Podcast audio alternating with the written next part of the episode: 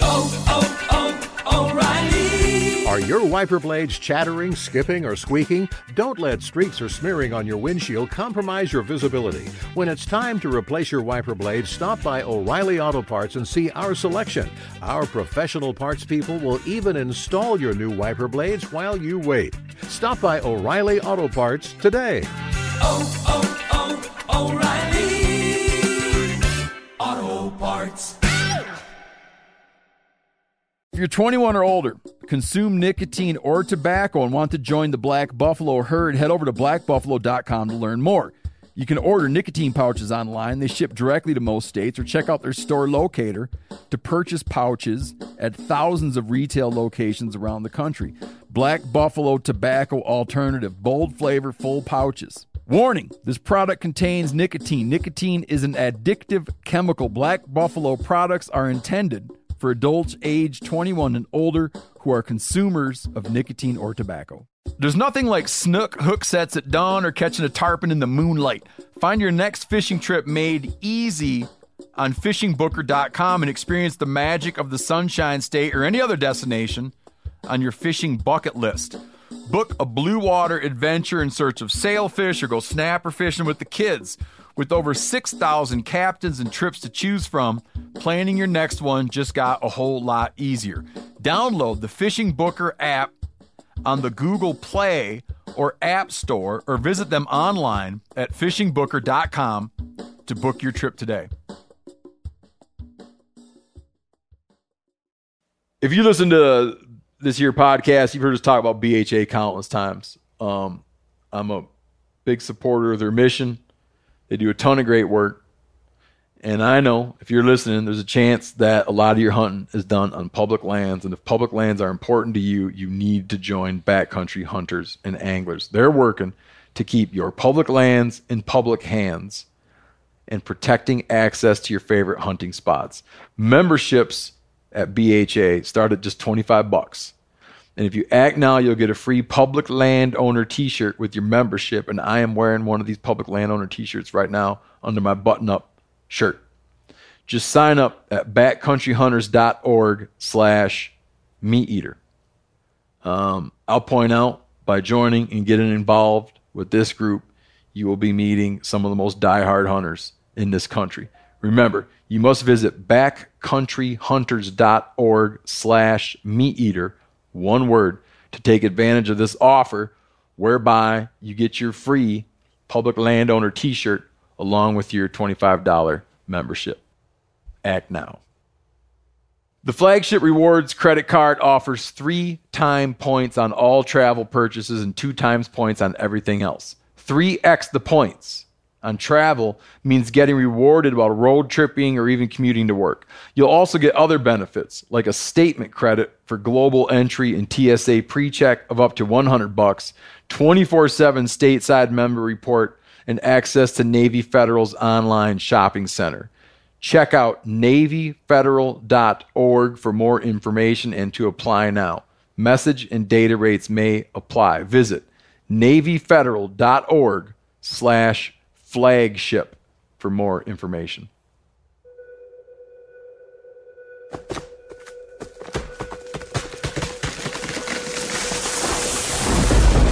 This is the MeatEater podcast coming at you shirtless, severely bug bitten, and in my case, underwearless. The MeatEater Podcast. You can't predict anything. Presented by OnX Hunt, creators of the most comprehensive digital mapping system for hunters. Download the Hunt app from the iTunes or Google Play Store. Know where you stand with OnX.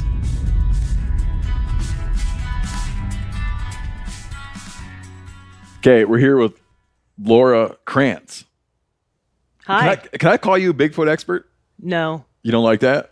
Well, I'm not. I know you're not, but I mean, I just wanted to say it. Yeah, you can say it. because it's a teaser. we're going to do something else. We're going to do something else before we talk about that. So Okay. I thought if I could say there's a Bigfoot expert. Yeah, I think there's what- people. What, do, in you- do you like to go by? Because you're not. I, I know you don't like. I'm a journalist. Yeah, but right. But you've developed a little bit of expertise on on what Bigfoot means. I, I guess compared to the general population, I've developed some expertise. Compared to the Bigfoot experts, I have a long way to go. Yeah. Yeah. Who was it? It was Jack Hitt. You know the writer Jack Hitt? The name's familiar, but keep going. Um, he wrote a piece one time talking about how the study of dinosaurs, like dinosaur things, mm-hmm. how he's like incredulous of of dinosaur research in general because he's like, how seriously can you take a discipline where the people that know the most about it tend to be twelve, tend to be twelve years old? Yeah. I wouldn't say that Which is- about he's, Bigfoot. a, he's a humorist, right? I mean, Yeah. Jack, Jack Hitt like makes points. You know, he also has a very spirited argument about um, what an irresponsible mother Sacagawea was. But he just like he argues these kind of like insane points. You that- could also say that Moses' mother was irresponsible. yeah. so, and I'm sure Jack Jack Hitt would probably like that opinion. so he's a humorist, but in one of his pieces, he was like deconstructing. I don't know why I'm talking about dinosaur study. Oh, because from my perspective, as someone who's like decidedly not just a disbeliever, I'm a, like a- I'm anti Bigfoot. What? So You're a monster. Um, Yes. So, from my perspective, I would say that someone with your perspective has more, who's taken like a sort of trying to take an impartial look. To me, that would be more like being a Bigfoot expert than someone who is a, is diehard. Like I believe this is true. You're all idiots for not realizing. So you're my kind of Bigfoot expert, All right, even though you don't want to be one. Reluctant. You can call me a reluctant Bigfoot. a reluctant Bigfoot expert. I'm, I'm going to talk about a handful of things before we start talking Okay. to you, Laura. But, but chime in, All right. chime in. Um, like some feedback. We we got to cover some. I like to cover some feedback, especially corrections, places where we make mistakes in past episodes Okay. and set them straight. But here's not a correction, but just something interesting. So we like if you listen to the show, you hear that we often will talk about. if you listen to the show, you'll hear we often talk about Folsom hunters and Clovis hunters. You know who Yeah, Fol- the, the Folsom the, culture. The points. Yeah, the, these are old. These are Ice Age, Yeah. Ice Age hunters. Uh, people used to think like like for a long time the oldest stuff we knew about was Clovis. Mm-hmm. So Clovis would be thirteen thousand five hundred uh, years ago. Yeah, that's nothing. Um, and when we talk about the Clovis culture, it's just kind of like that, that. There's this. There's a projectile point. They made a spear point. This is the bow and arrow hadn't been invented yet. Mm-hmm. They made a very peculiar, particular spear point, and the spear points are so particular that they're regarded as being diagnostic. So if you were to dig down and, and find a Clovis point, they were so particular about how they made them that when you find one, it itself is diagnostic of its age. So it's like carbon dating. Yeah. Well, it's different than that. It's Well, like I mean, like a carbon date, sort of like if you find it in a certain layer of archaeology, you're like, oh, I know exactly where we are right now. exactly like those dudes made their points in a way that no one else made them before, and no one else made them after. they would So- have had like a trademark now. Yes, they would have trademarked Been rich. it. And in fact, yeah, and they would because it's like a it's the most one of the most beautiful projectile points. So that's like eleven thousand five hundred BCE or BC, whatever your pickings on that little bit of lingo. Um, but they just did a they just did a big excavation near Austin, Texas, and found what is now the oldest stone tools that they've that have yet been recovered here in what is now the United States of America. They found a bunch of stone tools that are 15,500 years old. So it sets back the clock. What's interesting about this is that people used to think that people used to argue about did the Clovis hunters arrive here as Clovis hunters? Because all of a sudden, around 13,500 years ago, you see this, like these projectile points are all over the country. And there's not, it- it's hard to find stuff that's much older than that. So people used to think that there used to be this argument that it was Clovis first, meaning that the Clovis hunters must have arrived here, that their ancestors having crossed the Bering Land Bridge, they must have very rapidly colonized the mid continent and arrived here as a sort of fully formed culture. Mm-hmm. But you're assuming they came across the land bridge, which they might not have. No, th- listen, listen. There's no more assumptions. Any other. There's a lot of fun little ideas that get floated around. There's this fun little idea called Boats. the Solutrean connection that it was in fact Western Europeans had somehow come over because they were making projectile points 30, 40,000 years ago that looked similar to Clovis points. So Mm-hmm. there's this idea that Western Europeans came over, taught the Native Americans how to make cool looking arrowheads, Well, died out. Yeah. Just like they came over and showed the Mesoamericans how to build pyramids, Mm-hmm. right? That, that it couldn't have been formed here. Um, and there are ideas that, Pol- that, that Polynesians may have. or- or- Island hopping, essentially. yeah, that a Polynesian type people or an early progenitor of Polynesians might have somehow landed in South America. But if you look linguistically, genetically, technology, like technology, the scholarly consensus remains that the first Americans came by way of Eurasia and arrived here by coming across Beringia. Well, there's one other thing. Walking theory. or in skin boats. Well, yeah, I was going to say they may have followed the coastlines. They may not have Yeah, walked. So but yeah, may yeah. not have been the full land bridge at that point. They may have gone up the northern coasts and eastern coasts of Russia Yes. and then come across and trying to keep land in sight, which is what you would do if you were. Okay, I'm comfortable with that. Okay. I, I thought you were gonna you were gonna argue one of the other. aliens. Aliens dropped them It was, it was that I'm sure there are. You know what? There are some people who think that there was an alien influence. do you want to talk about them? No, Neither do I. uh, but I spent a lot. Yeah, I spent a fair bit of time uh, in this world and read about all of the crazy theories. Yeah. and, and I and I and I think, like I said, the scholarly consensus is still that American, the first Americans arrived by way. They were Siberians, and, and, and arrived here. Um, and so there used to be this idea that the Clovis showed up like a fully formed culture, but then we have these these older dates that keep popping up. And so now there's an idea that there were there were pre-Clovis peoples here. So now we have a date like a like a, a date that has scholarly consensus, like all the experts agree this is a legitimate date of fifteen thousand five hundred years old. And what are the chances that you found the first place that anyone ever camped in North America, and it happens to be down in Austin, Texas? Meaning there's a lot of stuff we're missing. Yeah. There's a lot of stuff we're missing. There's many, many miles between Austin, Texas, and Beringia mm-hmm. that have campsites that no one's found. These 15,500 year old projectile points were not Clovis. So now the, the, the, the fashionable idea is that Clo- the Clovis culture, which was spreading all around the country, and they hunted, they were, they were big game hunters and hunted megafauna, and, and certainly ate all kinds of seeds and vegetable matter and seafood that doesn't store well in the archaeological record, but that Clovis was a distinct North American creation. People showed up here and developed into the Clovis culture, and the Clovis culture was sort of this like unified culture that was widespread. Um, and this puts another nail into the coffin of the Clovis first idea. I'm gonna hit a couple more of these. You okay? yeah, I should have boned up a little bit more, though. I didn't No. realize we were going here. we had a conversation. We had a conversation about squirrel tails, and we were talking about when this one- was like two episodes ago, right? Yeah, we're, Okay. when one when hunting squirrels, that a squirrel's tail often betrays the squirrel up in the tree. Like you know, there's a squirrel up in the tree somewhere, and you're looking for him, looking for him, looking for him, and, and when you can't find them and you got your binoculars, and you find them usually, quite often, you comfortable with that? Mm-hmm. It's the tail flicking.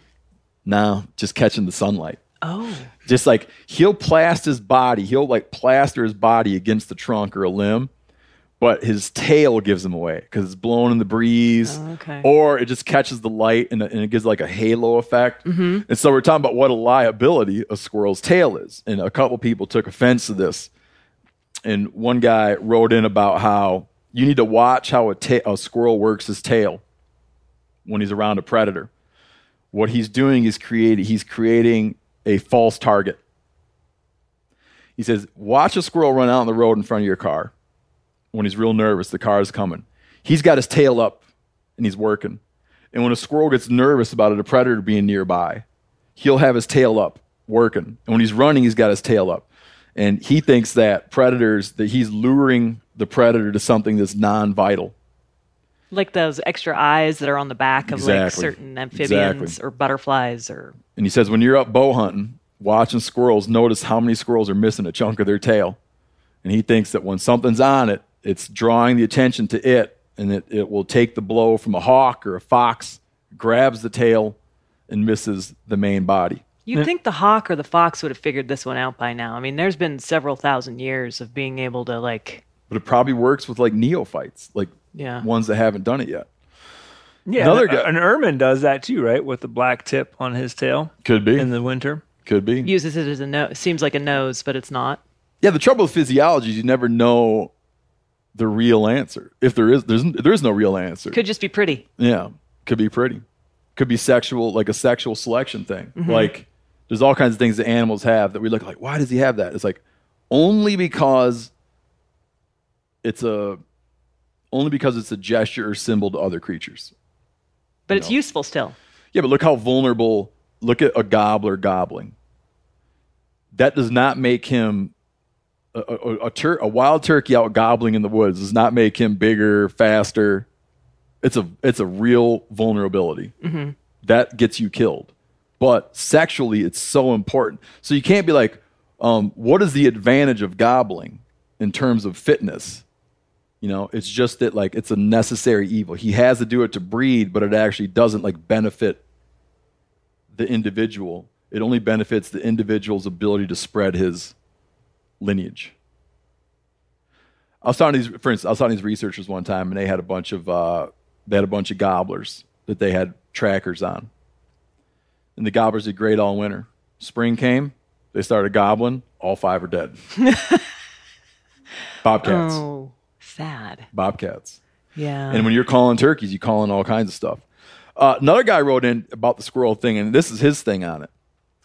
He says he was recently sitting up in his tree stand, and it was 40 degrees, 25 mile an hour gusts from the southeast. I observed a squirrel sitting on a branch, facing downwind on the leeward side of a tree. So he's using the tree for a wind buffer and facing away from the wind. He was sitting upright and had its tail up and over itself like a hood. Then he said he said the squirrel sat there for 20 minutes unmoving. The sun broke from the clouds and started hitting the side of the tree. He then went around to the sunny side of the tree and pasted himself flat out in the sun on the sunny side of the tree. He sat there for 10 minutes and then went about his day eating. So his feeling is that they also are using their tail for that. A guy was listening to a real old podcast. This is moving on from squirrels. Well, I'd like to just put a concluding thought on the squirrel. It's like those are both great points, but it doesn't change the fact that It's a real detriment. it's a real Well, liability. it's a when you got liability dudes to looking for you. yes, but they were saying that I guess the, the, their perspective on it is yes, it's a liability with dudes looking for you with 22s and binoculars. However, people haven't been looking for them with 22s and binoculars Hmm. long enough to drive any particular evolutionary trait.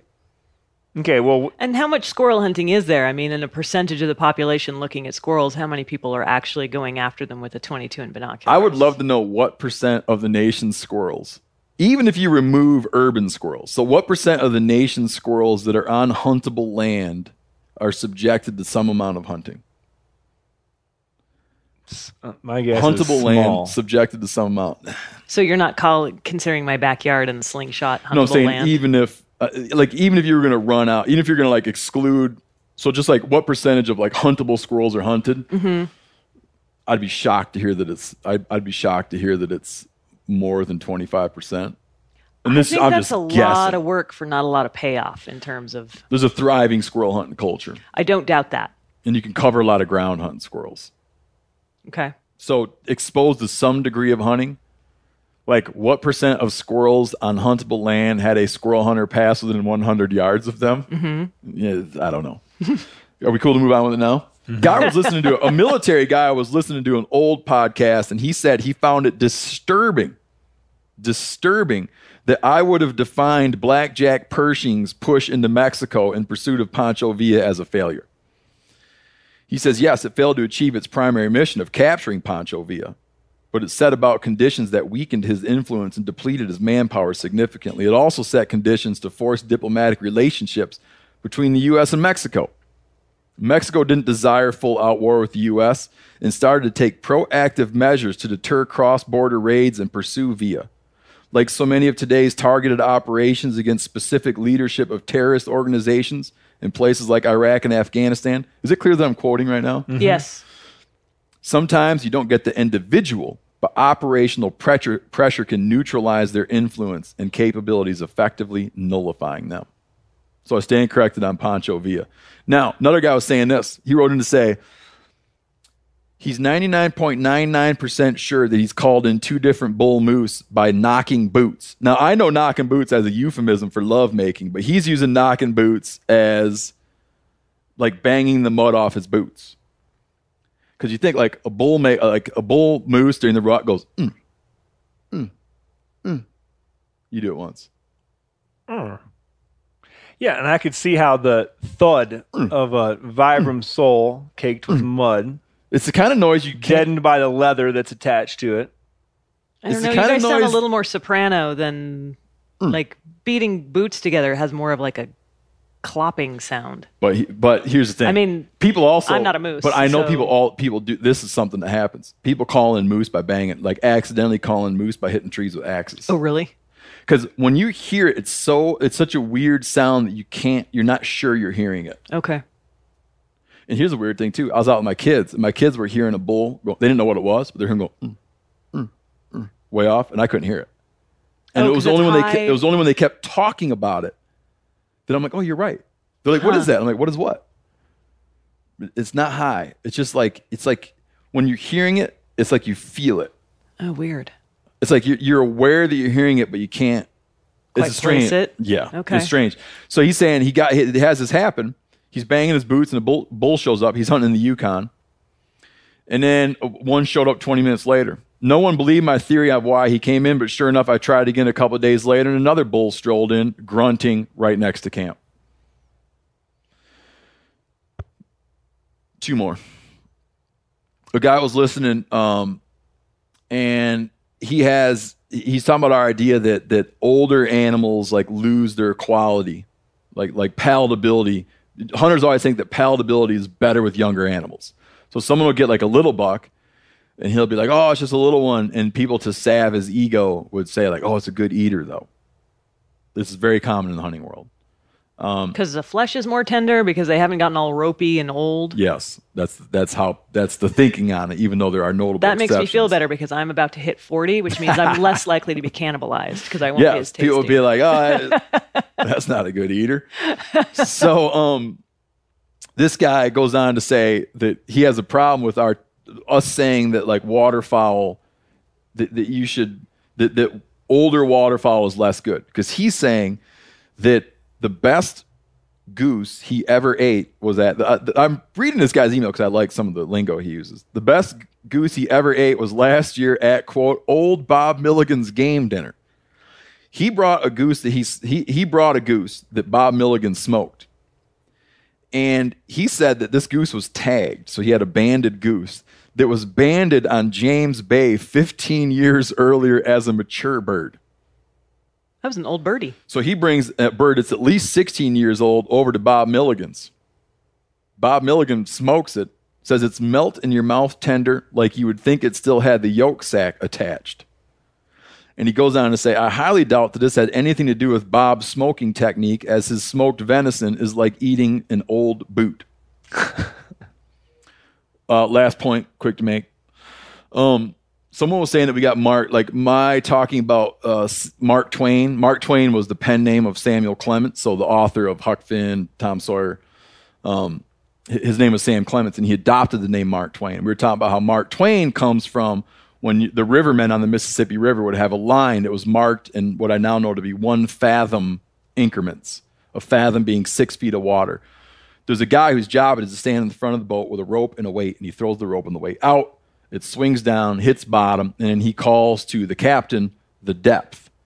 And Mark Twain is two marks, meaning two fathoms. So you have 12 feet of water, and 12 feet of water was safe passage for the boat. This guy goes on to say that that's not quite right. He teaches Twain, and he says that it's it, it's precarious. Twelve feet is safe passage, and when you hit Mark Twain, you're like saying it's safe, but who knows? The next mark could be much shallower. And he talks about that Twain, his choice of that word was symbolic, and that he occupied the precarious space around safety and danger. The guy whose job it was to throw the rope has a rope that goes to four fathoms or 24 feet. After that, he yells out, no bottom. If he throws it out and it doesn't hit, he says, no bottom. These deeper waters would be considered much safer than the call of two fathoms or Mark Twain. So his choice of two fathoms, halfway between Twain, zero, and four, suggests waters that are safe for the moment but could change to become more dangerous or more safe with the changing level of the river bottom. Therefore, Clemens' choice seems to reflect his views of America at the time and his writing style in general. He also goes on to say that Twain hated, he, he talks about how we're always celebrating Theodore Roosevelt. Twain hated Theodore Roosevelt. Really? Yeah. Here's what Twain had to say about Roosevelt in, the, in 1907. Mr. Roosevelt is the Tom Sawyer of the political world of the 20th century, always showing off, always hunting for a chance to show off. In his frenzied imagination, the great republic is a vast Barnum circus with him for a clown and the whole world for audience. He would go to Halifax for half a chance to show off, and he would go to hell for the whole one. Wow, that is an awesome quote. Not did not like OTR. You don't hear many critiques Nope. about No. him. Hated him. Wow. Okay, Bigfoot. Oh, here we go. How do you want to start out? Do you want to start out talking about, about your relative? Yeah, I Your think relative was a Bigfoot expert. Yeah, I think that's because otherwise people are like, "This woman's crazy." Yeah. But Yeah. he was a legit Bigfoot expert. He was, and he was also a legit anthropologist, and he probably would have had a lot more to say to you about Clovis points than I can possibly. But I imagine. wouldn't be able to listen to anything he said because he was a Bigfoot person. That's unfortunate because he actually did make good findings in the field of anthropology. but then negated him. Do you think so? I don't think You so. tell me. So, the one finding I do know about is he. Tell his name. Tell us his Uh, His, name. his name is Grover Krantz. in reading up, like in studying up to talk Yeah. to you, Uh-huh. you can't type in like No, Bigfoot evidence without finding out about Grover Krantz. right. He's he's considered one of the four horsemen of Sasquatchery. which is a phenomenal phrase that I would like to try and use every day from here on out if possible. Um, there's him and three other old dudes. All of them are dead but one, a guy named Peter Byrne, who is 93 years old and still looking for Bigfoot, but spent his formative years in the Himalaya looking for the Yeti. Like this mm-hmm. guy, he's got. I do an interview with him, a bonus one, and like his stories are crazy. Well, can you explain that real quick? Yeah. So is that how it goes? Is that the Yeti is from down south, and then No, no, the South. Come on. Not like the American. Oh no! Like hey, there have been Bigfoot sightings in every state but Hawaii. Because Bigfoot can't swim that far. right? The Yeti But I'm is asking Himalaya. about. Yeah, that's what I'm asking about. Um, they're cousins. They're they're if the, if if they're real, the idea is that they're sort of branched off from some part of the tree way on back. And that's a white Bigfoot. yeah, I'm not sure entirely what the uh, what all of the uh, Didn't some dude turn up with the morphological- top of a Yeti's head and it had white hair on it? I mean, like Oh, eighty I don't know percent. this Like eighty percent of all Bigfoot things, it was a hoax. Like a demonstrated to be a hoax. Yeah. Well, no surprise there.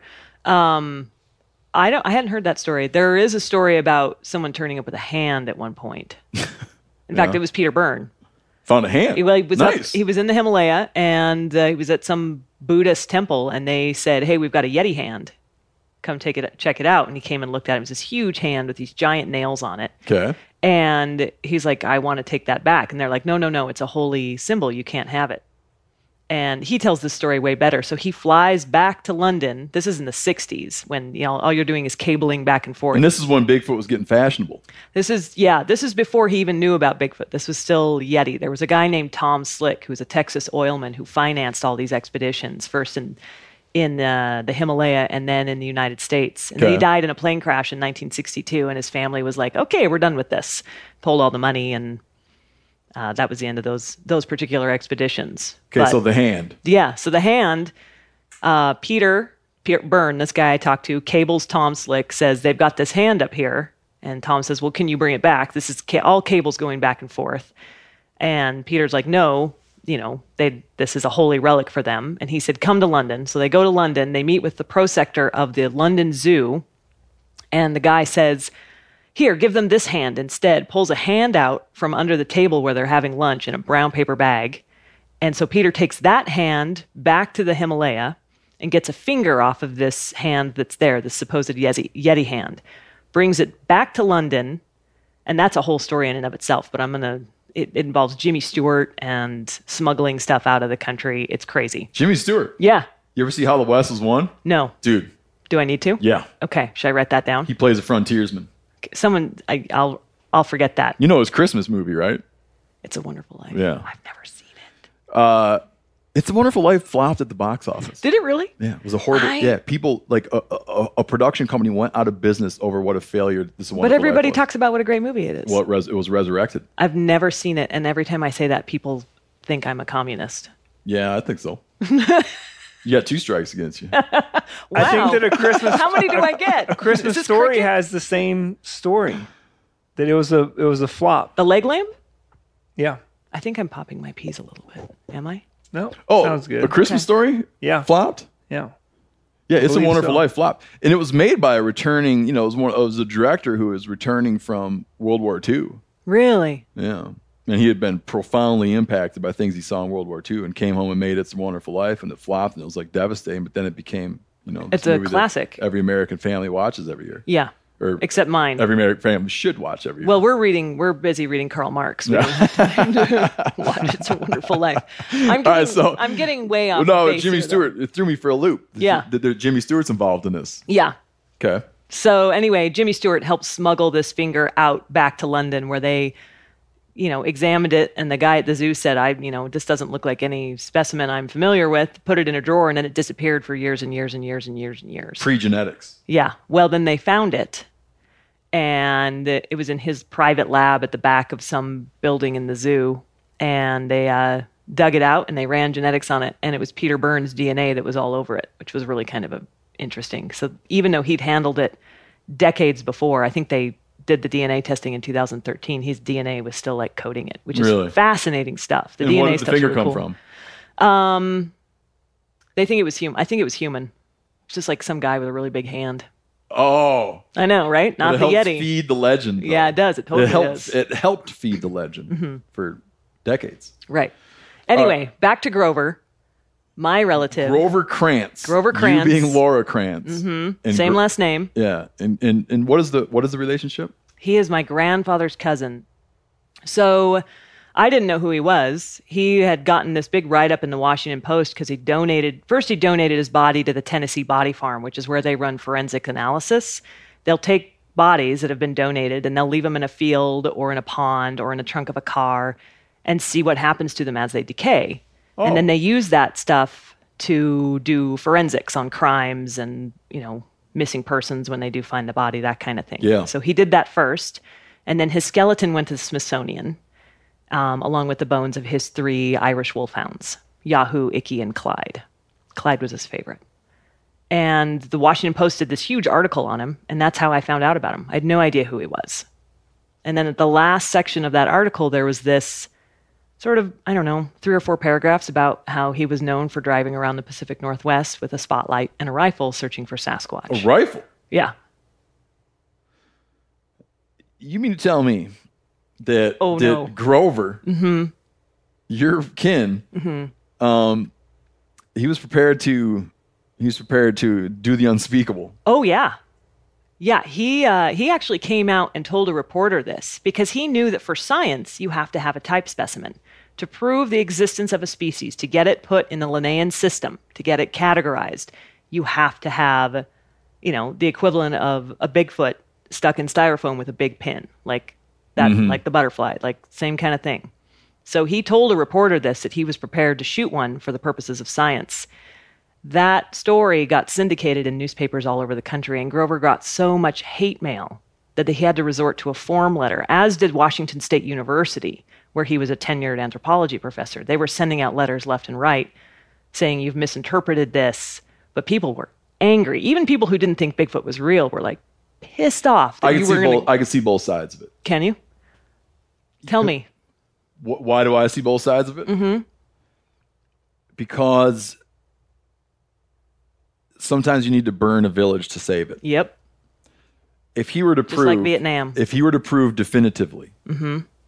that there is this species, Mm-hmm. um, it would no doubt lead to a lot of protections, Yep. legal habitat, otherwise, um, and people would have to reckon with this reality that Grover believed in. So you're killing one, and people like to have this idea that Bigfoot is like a thing. It's like a singular sp- specimen. But you'd have to have here's here's this this is where I start. This is one of the many areas in which I start to not believe in Bigfoot. Is that you'd have to have a breeding population that has survived here for tens of thousands of years, and so um, there there must be a couple thousand of them in order to carry on. That's one of the theories. Well, If you look at like a, you look at what it takes to support, I mean, we're talking about something that's six, eight hundred pounds. Mm-hmm. It's enormous. Um, and then you look at what we know about other animals of that size. It's very hard to have. It's very hard to maintain stable populations of large mammals that are in that. You know, you can't carry on for ten thousand years with just two or three of them running around. You need a breeding population of them. right. But people like to have this idea that it's just this lone wandering thing. I think that part of that idea stems from tabloid stuff.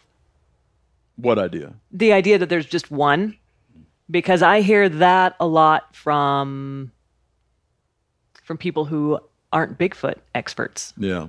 where they just say, "Oh, is he still alive?" Sure. Um, But as people who are really steeped in this world, they believe that there is a breeding population. The idea is roughly 2,000. So there's, but then there's been Bigfoot sightings in all 50 states. Yeah, I don't know how many of those came out of the bottom of a whiskey bottle. Okay. So, But- uh, so, so big, we're getting ahead of ourselves, but Bigfoot, peop Bigfoot people, Bigfoot believers, They don't like to be called believers. What do they like to be called? I don't know. I haven't figured that out yet. But the term belief is a bit of a they they they put that with faith. Well, that's, okay. we're, going to keep, I, I want you to supply me, supply me I with know the- I don't have a better one either, and I actually fought, I had a lot of conversations about this. I'm just saying that belief Yeah. is a hard word for them to swallow, but they actually end up using it because they don't have a better one. They don't have a better one. Yeah. So Bigfoot believers, like the, the top tier Bigfoot Mm-hmm. researchers, are are saying that like let's just let's go down to core Bigfoot country, Mm-hmm. the Pacific Northwest, right? Northern California, Oregon, Washington. It seems like Bigfoot ground zero is the Olympic Peninsula of Washington, I'd say up into Canada too, up into Canada. if you were going to consider. So they're they're they're suggesting that there are two thousand Bigfoots running around that turf. Is it Bigfoot or Big Feet? Big feet. Okay. I don't know what they would go, but what do they go They're by? like I say. There, I'm running a poll on this right now. There seems to be tied between Bigfoot and Bigfoots, as in Bigfoot like deer. yeah. Okay, Bigfoots. Two thousand Bigfoots.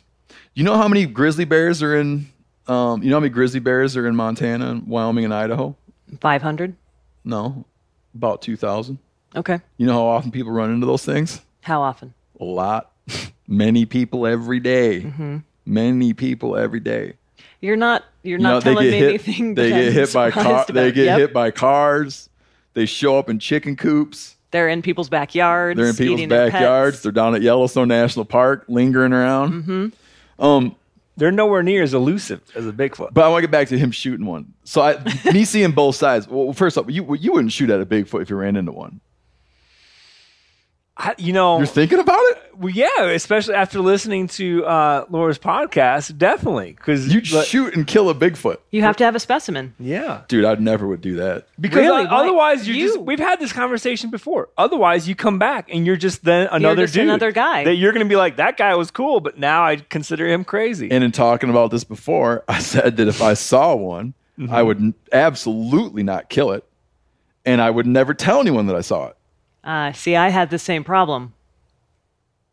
Because if you see one and then you're like, God, I can't tell anyone about this, they're gonna like just think I've gone off the deep end. I've been out in the woods too long, or I've been around Bigfoot people too long. Now, if I could, if I found one dead, just you know, I would be shouting that from the gonna rooftops. wrestle that into the that, car? Yeah, shouting that from the rooftops. But no, I wouldn't kill a Bigfoot. Um, why? Why not? Because you, of all people, Me of all people. well, I'm just saying because you don't believe, and wouldn't you want people to? I wouldn't kill one because I just don't go off sh- sh- shooting guns and whatnot at things that I don't have. That's that I'm not, not, like, that's not what I'm saying. I'm just because you don't because you don't believe when if you did see one and knowing what the sort of general populace thinks of this or what people would think if you were to come back and say you just wouldn't tell anyone. You just and then you'd what bury it in the back of your mind and never think of it again. Yeah, that's what I would do. Okay, what else have you seen out there that you're not telling us about? Thank- thankfully, thankfully, nothing. okay. Thankfully, nothing. Um, but no, I wouldn't kill one. Janis, uh, I'm disappointed to hear that you would that you would kill one. I don't. I feel like you'd be in some trouble. Is that not true? Well, it's not like it's a protected species. I believe Grover's saying was, and I don't know if I have this correct, but he was the first person who shoots one should get a medal. The second one should go to jail. Got you. So he really, from a science perspective, he felt you needed to have a specimen in order to prove its existence. Now, DNA would change that to some degree, because if you got DNA off of something, Yeah. and that was significantly different from anything else in that phylogenetic tree, then you might have more of a case. But even then, I don't think they allow you. Well, I don't know this for sure. You might be able to name a species based on DNA alone. Now, Yeah. but you me- footprint, you can't do it for footprints. You can't do it for other stuff. yeah, you mentioned DNA. the, the Linnaean system. Mm-hmm. That's like us being Homo sapien. kingdom, phylum, class, order, family, genus, Yeah, species. that's like our when you say like the, the, the Linnaean name, or some people call it the Latin name Mm-hmm. for an animal. And there's bi like binomial nomenclature. nomenclature. Yeah, I got a refresher on high school biology when I started doing the the second episode, which is on evolution. Yeah, we haven't we haven't established this yet. Okay. The you your show. Oh, oh, right. I have a show. Yeah, Yeah. tell people about that real quick. So the Grover thing got me interested. And then I kind of sat on this story for a few years. I didn't really know what to do with it. But with the background in radio, and then when I was living in Denver, when I moved to Denver, I found out that Grover's fourth and last wife lived about 30 miles away. And I thought, you know what? I'm just going to go talk to her. And she had some good stories about Grover that weren't necessarily Bigfoot related. They were just like about an interesting, really kind of a fascinating guy. And then she put me in touch with a few more people. And by that point, I was realizing that these interviews were really pretty compelling and pretty fun to do. And I was like, I'm going to do a podcast. And so that's what I decided to do. So I had a podcast. It started on October 2nd. It's called Wild Thing. And it's about Grover, this relative of mine. And it's about the people who are looking for Bigfoot and who are spending all kinds of time and money and energy. And then it's sort of suspending disbelief and saying, okay, if Bigfoot is a thing, where would it fit in the evolutionary tree? How would we, what does the evidence look like? Um, what are some of the encounters that people have had? And then it's also looking at the cultural significance of Bigfoot, because even for people who don't believe in Bigfoot, don't think Bigfoot's real, think it's kind of silly, there is a fascination. And a lot of companies have tapped into that too. I mean, um, you know, Bigfoot beers and Bigfoot bikes, and a small cooler company called Yeti. yeah, but that's the Yeti. Totally different. Oh, totally different species. I'm sorry. I'm sorry. My bad. See, I haven't learned yeah, anything yet. yeah. I haven't learned anything. But yeah, I mean, they're that the Yeti I think falls into the same category in terms of this Mythical appeal. creatures. Yeah, What's the word? Crypto. cryptozoology? crypto studying stuff that doesn't actually exist. Um, crypto, well, it's kind of secret, I guess. Yeah. I don't know the full. I didn't really do the etymology of the word, Yeah. but yeah. I, I, want to move on from Grover. Okay. Um, but but I understand like your the genesis of your interest Came from him. came from realizing that you were long lost relatives with Mm-hmm. a leading Bigfoot researcher. Yeah, not many people But- get to claim that. But I want to I want to point out something that I'm that I'm picking up about Grover. Okay. Four wives, right? Mm-hmm. What happened to the other three? Uh, Divorces? Bigfoot, Bigfoot ate them. Bigfoot killed them all. Yeah. No, the first two, the first three were divorces. Um, I don't think the first two lasted very long. The third one didn't really either. And then the fourth one, he was married to Diane for over 20 years. So, Okay, so a bunch of spouses. donates his body to be st- to learn how to study rotting corpses. Mm-hmm. His bones and his dogs. Go to the Okay. Smithsonian. I'm getting the. Uh, you're painting a picture to me Mm-hmm.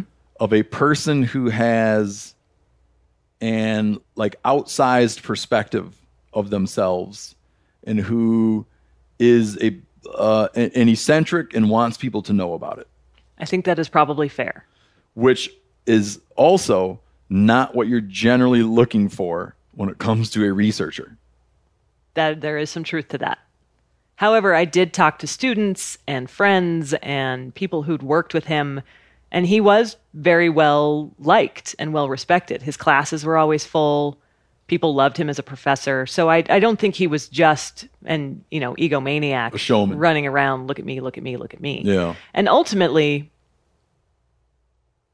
I feel well. Maybe this isn't the case. Some you know some showmen they do stuff because they want people to like them and they want people to pay attention to them and respect them and think that they're great. I think Grover didn't really care what people thought. He just had kind of weird ideas and liked to pursue them. Mhm. At one point, he was trying to figure out why certain human ancestors had this sort of prominent brow ridge. The Permian brow. Yeah. And so he took a piece of styrofoam and he or styrene and he carved a brow and he glued it to his forehead and he walked around campus for a couple weeks like that just to kind of try and understand why what the point of something like that Shaded his eyes. Yep.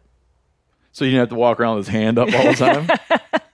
I think that's ultimately what he decided is you know it served as an eye shade which may not have been enough for it to stick around as a residual evolutionary trait. but on the open side. Yeah, I've said it before and I'll say it a thousand times more. If you got a family and you got people that rely on you, you need to take life insurance seriously. And Policygenius is the country's leading online insurance marketplace. So with Policygenius, you can find life insurance policies that start at just $292 per year for a million dollars in coverage. Some options offer same day approval and avoid unnecessary medical exams. Your life insurance policy, you know, that you get at work may not offer enough protection for your family's needs. Policygenius gives you unbiased advice from a licensed expert support team. Now, this is super convenient, right? Because a lot of times, you know, something like life insurance, you're just going to put it off because you're like, when will I ever have time to do that? I don't even know who to talk to about it. Well, this helps you do it online. Okay, again, you're comparing options from top companies. All right. Check life insurance off your to do list in no time with Policygenius. Head to policygenius.com or click the link in the description to get your free life insurance quotes and see how much you could save. That's policygenius.com. Hey, you know when you take uh, some time to clean out, uh, let's say, like clean out your garage, and you're like, man, how was I living like that with that place such a mess? Well, check this out. If you've been paying a fortune for wireless and then you switch over to Mint Mobile and get plans for $15 a month when you purchase a three month plan, you'll be saying, How was I ever affording to do that way I did it before? It's time to switch, okay, to Mint Mobile and get unlimited talk, text, and data for $15 a month. All plans come with high speed data and unlimited talk and text delivered on the nation's largest 5G network. To get this new customer offer and get your new 3-month unlimited wireless plan for just 15 bucks a month, go to mintmobile.com slash meateater. That's mintmobile.com slash meateater and you will cut your wireless bill to 15 bucks a month. Again, mintmobile.com slash meateater.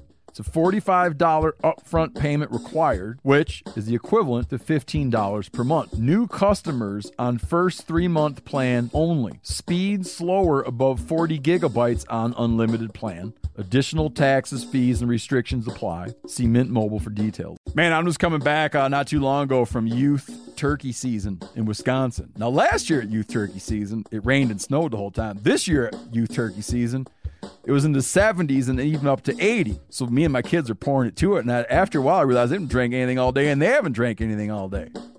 Well, that's why it's important to get hydrated and have something you're going to like to help you encourage you to get hydrated. Doesn't matter. Outdoor events, turkey hunting, playing sports, beach days, mountain adventures. Summer requires extraordinary hydration that's built for everyday dehydrating moments. With three times the electrolytes of the leading sports drink, plus eight vitamins and nutrients in a single stick. It's clear why Liquid IV is the number one powdered hydration brand in America. Tear, pour, live more. One stick plus 16 ounces of water hydrates better than water alone. I'll say that again hydrates better than water alone.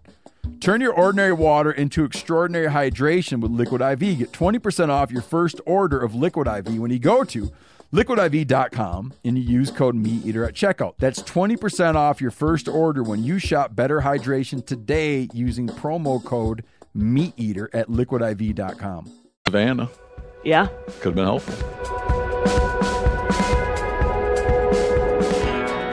Okay, this holiday season, when you make yourself a homemade honey glazed ham using Joule sous vide, you will cook that ham for 48 hours until it's the most flavorful and tender holiday ham you've ever experienced.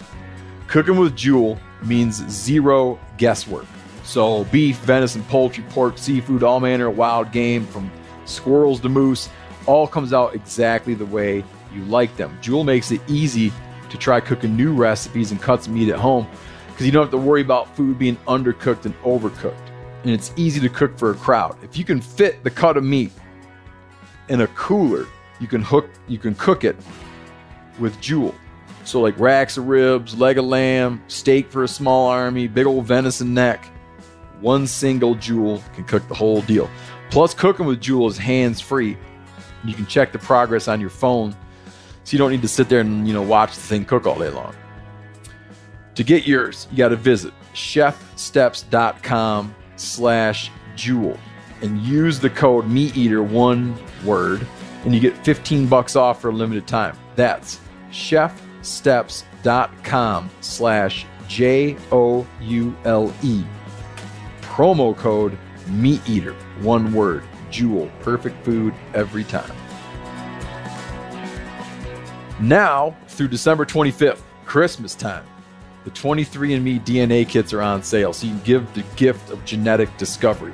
With 23andMe's Ancestry Composition Report, you can explore where your DNA is from out of 150 regions worldwide.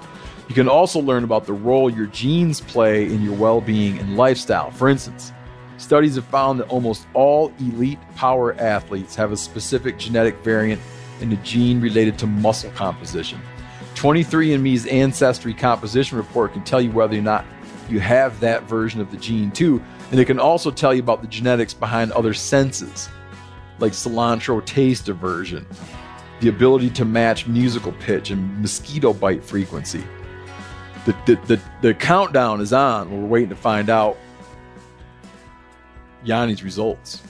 Yeah, now the more I think Dude, I'm about it, I'm know. more interested in to see if I have these super uh, athlete gene. More than if you are in fact if you are in fact what you think you are. Yeah, because maybe I'll just realize I haven't really been hitting my potential. No, that's true. So between now and December 25th, get 30% off any 23andMe kit. Order your DNA kit at 23andme.com slash meat eater. That's the number two, the number three, A-N-D-M-E, 23andme.com slash meateater. Again, 23andme.com slash meateater. Meat eater being one word.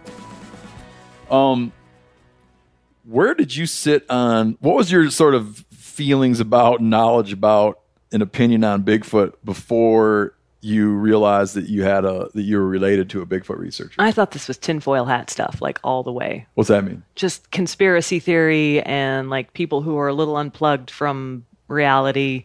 Um, you know, it's tabloid. It's like Bigfoot had my baby. Yeah, Headlines on the Weekly World News and the National Enquirer. You know, my one movie that I'd ever seen was Harry and the Hendersons. yeah. Is that supposed to be your uh, relative, the guy with the gun trying to kill Bigfoot? No, that is uh, the guy who's supposed to be closest to Grover is Walter. Oh, what is his last name? He's the nice guy, the older guy who's like, I'm never going to see a Bigfoot. And then he like turns and looks, and there's Harry right there. I forget what his name is. That was your relative. Supposedly That was Grover. loosely modeled on Grover. And the gun guy was modeled on a. guy named Rene Dahinden, who was a Swiss immigrant to Canada and was a, supposedly a little unhinged. But I also don't know how closely these hewed to their actual. Yeah, just like, but in, maybe informed the. Yeah. It's like in Jaws. um, in Jaws, the the the the, the shark hunter Mm-hmm. is modeled off of Frank Mundus, who was the guy in Montauk who would take people out to kill big ass sharks, and would wear the teeth and. Okay, I don't think I knew so that. he's like, yeah, he he was he was Spielberg modeled okay. or took attributes from Frank Mundus. Um, Yeah, it's called the Monster Man. Oh. and like inform that Yeah. that inform that character so is there a conspiracy 'cause you mentioned like you thought of it as conspiracy theory stuff but there's no like conspiracy like bigfoot are- people bigfoot people think the government's hiding the truth Well, so here's the other thing I learned Bigfoot people, from the outside, it's a monolith. When you start investigating a little bit more, it kind of starts to divide into smaller groups. So there is a group similar to Grover who are looking at this. You know, Bigfoot is a a um, undocumented primate. It's flesh and bru- blood. It's beholden to the same laws of physics and nature that the rest of us are. Then there's a whole group that are like Bigfoot was dropped off by aliens. It can move through dimensions, which is why you don't see it because you'll like see the rustling and then it moves into another dimension and then you're not seeing it anymore, but it can still see you. And it can, you know, it's got telepathy and i got you Yeah. you know what you know what mitch the comedian mitch hedberg Yeah. thinks about bigfoot uh he's blurry around the edges. it just is blurry which I didn't know that joke. And I used that. I was like, I thought I was so clever. I was like, look at this funny joke that I wrote. And I put it into the third episode. And then someone's like, Mitch Hedberg wrote that joke. And oh really Damn it. but There's but no I, new material out there. I was reminded of it by the third dimensional like the 3rd Mm-hmm. dimensional idea that that so there are people that think Fourth that it, dimension, actually. Could be moving through. Oh. Yeah. Yeah, You're three dimensional. Yeah, I'm three dimensional. Okay, so so there's that. So there's a school of thought that Grover occupied. It's a species. Yeah. and It's, just an, it's been an undocumented. subject to all the things that we're subject to. Mm-hmm. And, And then there's people who are like, no, it's, it's supernatural, paranormal. It, you know, it, it's not beholden to the laws of physics and nature, which I just, I didn't spend any time looking into that because if you decide to suspend the laws of physics for Bigfoot, you probably ought to do it for everything else too. A Native American man explained because we dog on Bigfoot a lot. A Native American man explained to me, um, wrote a letter to me once, it, trying to explain sort of the position that that they didn't call it Bigfoot, but there was a, a, there's a Native American tradition about this large creature. There are a lot of them. Yeah, and he explained it in that way, mm-hmm. uh, uh, like uh, he used the term a shapeshifter, mm-hmm. Like a, a sort of magical creature, and that was the way it was discussed. Yeah, and I didn't know that there's a lot of creatures in Native American folklore and Native American stories that are everyday creatures that are imbued with these kinds of magical qualities. Um, Grover's theory was, well, with those, if you strip out all the magical stuff, you have the animal. So he thought maybe Bigfoot would be the same kind yeah, of thing, like Coyote was a trickster who would or who- Raven, yeah. or you know, Thunderbird. They think was the condor, which apparently should be extinct according to John Mooallem. oh yeah, don't bring that up. I guess people riled up. Oh, does it? Oh, So- strike that from the record. so uh, no, that's something I've been meaning to talk about more at some point. Is more Condor thoughts. So we got a lot of Condor feedback after we talked I'll about the you did. Condor. Um, is there another variety? So you have the ma- the yeah. magic, the metaphysical Bigfoot. yeah, and then within, there's also some people who think there is an actual government or logging industry cover up. The idea being that similar with the spotted owl, if something like Bigfoot actually is proved to exist in the forests of the Pacific Northwest, well, shit, you're not going to be able. Can I swear? yeah. I'll try and cut it out. Don't get carried away. But I no, won't. that word's fine. Okay. Yeah. um, we you know we can't go in there and log anymore. It's going to ruin our industry. I mean, if they did that for the owl, what are they going to do for Bigfoot? So there's a theory. There's the conspiracy idea. There's a conspiracy idea that either the Forest Service or the logging industry is somehow involved in covering this stuff up. because they want to keep on business as usual. Yep. All right. That brings up something. That brings up a real problem for me with something in your show that I feel like needs better explanation. Okay. Early on, in, and without giving too much away to the listeners. Okay. Early on in your series on Bigfoot, mm-hmm. you go out with some fellers mm-hmm. to investigate some Bigfoot nests. Mm-hmm. And they explain to you, and I had a very hard time with this. They explained to you that a timber cruiser, like a person who assesses timber ahead of a timber harvest Mm-hmm. to see like, you know, timber cruiser would go out and would be like, you know, does cutting is cutting here warranted? How many board feet are here? What's the you know Wrapping ribbons around the trees. the accessibility of the timber? Yep. That a timber cruiser goes out and finds Bigfoot nests, Mm-hmm. and these individ these Bigfoot people suggest to you that they then called off the timber harvest in order to give them a couple years to do research on the Bigfoot nests and locked off all access to the area on the Olympic Peninsula, locked off all access to the area in order to allow them to carry out their research, and only they can go into the area. Mm-hmm.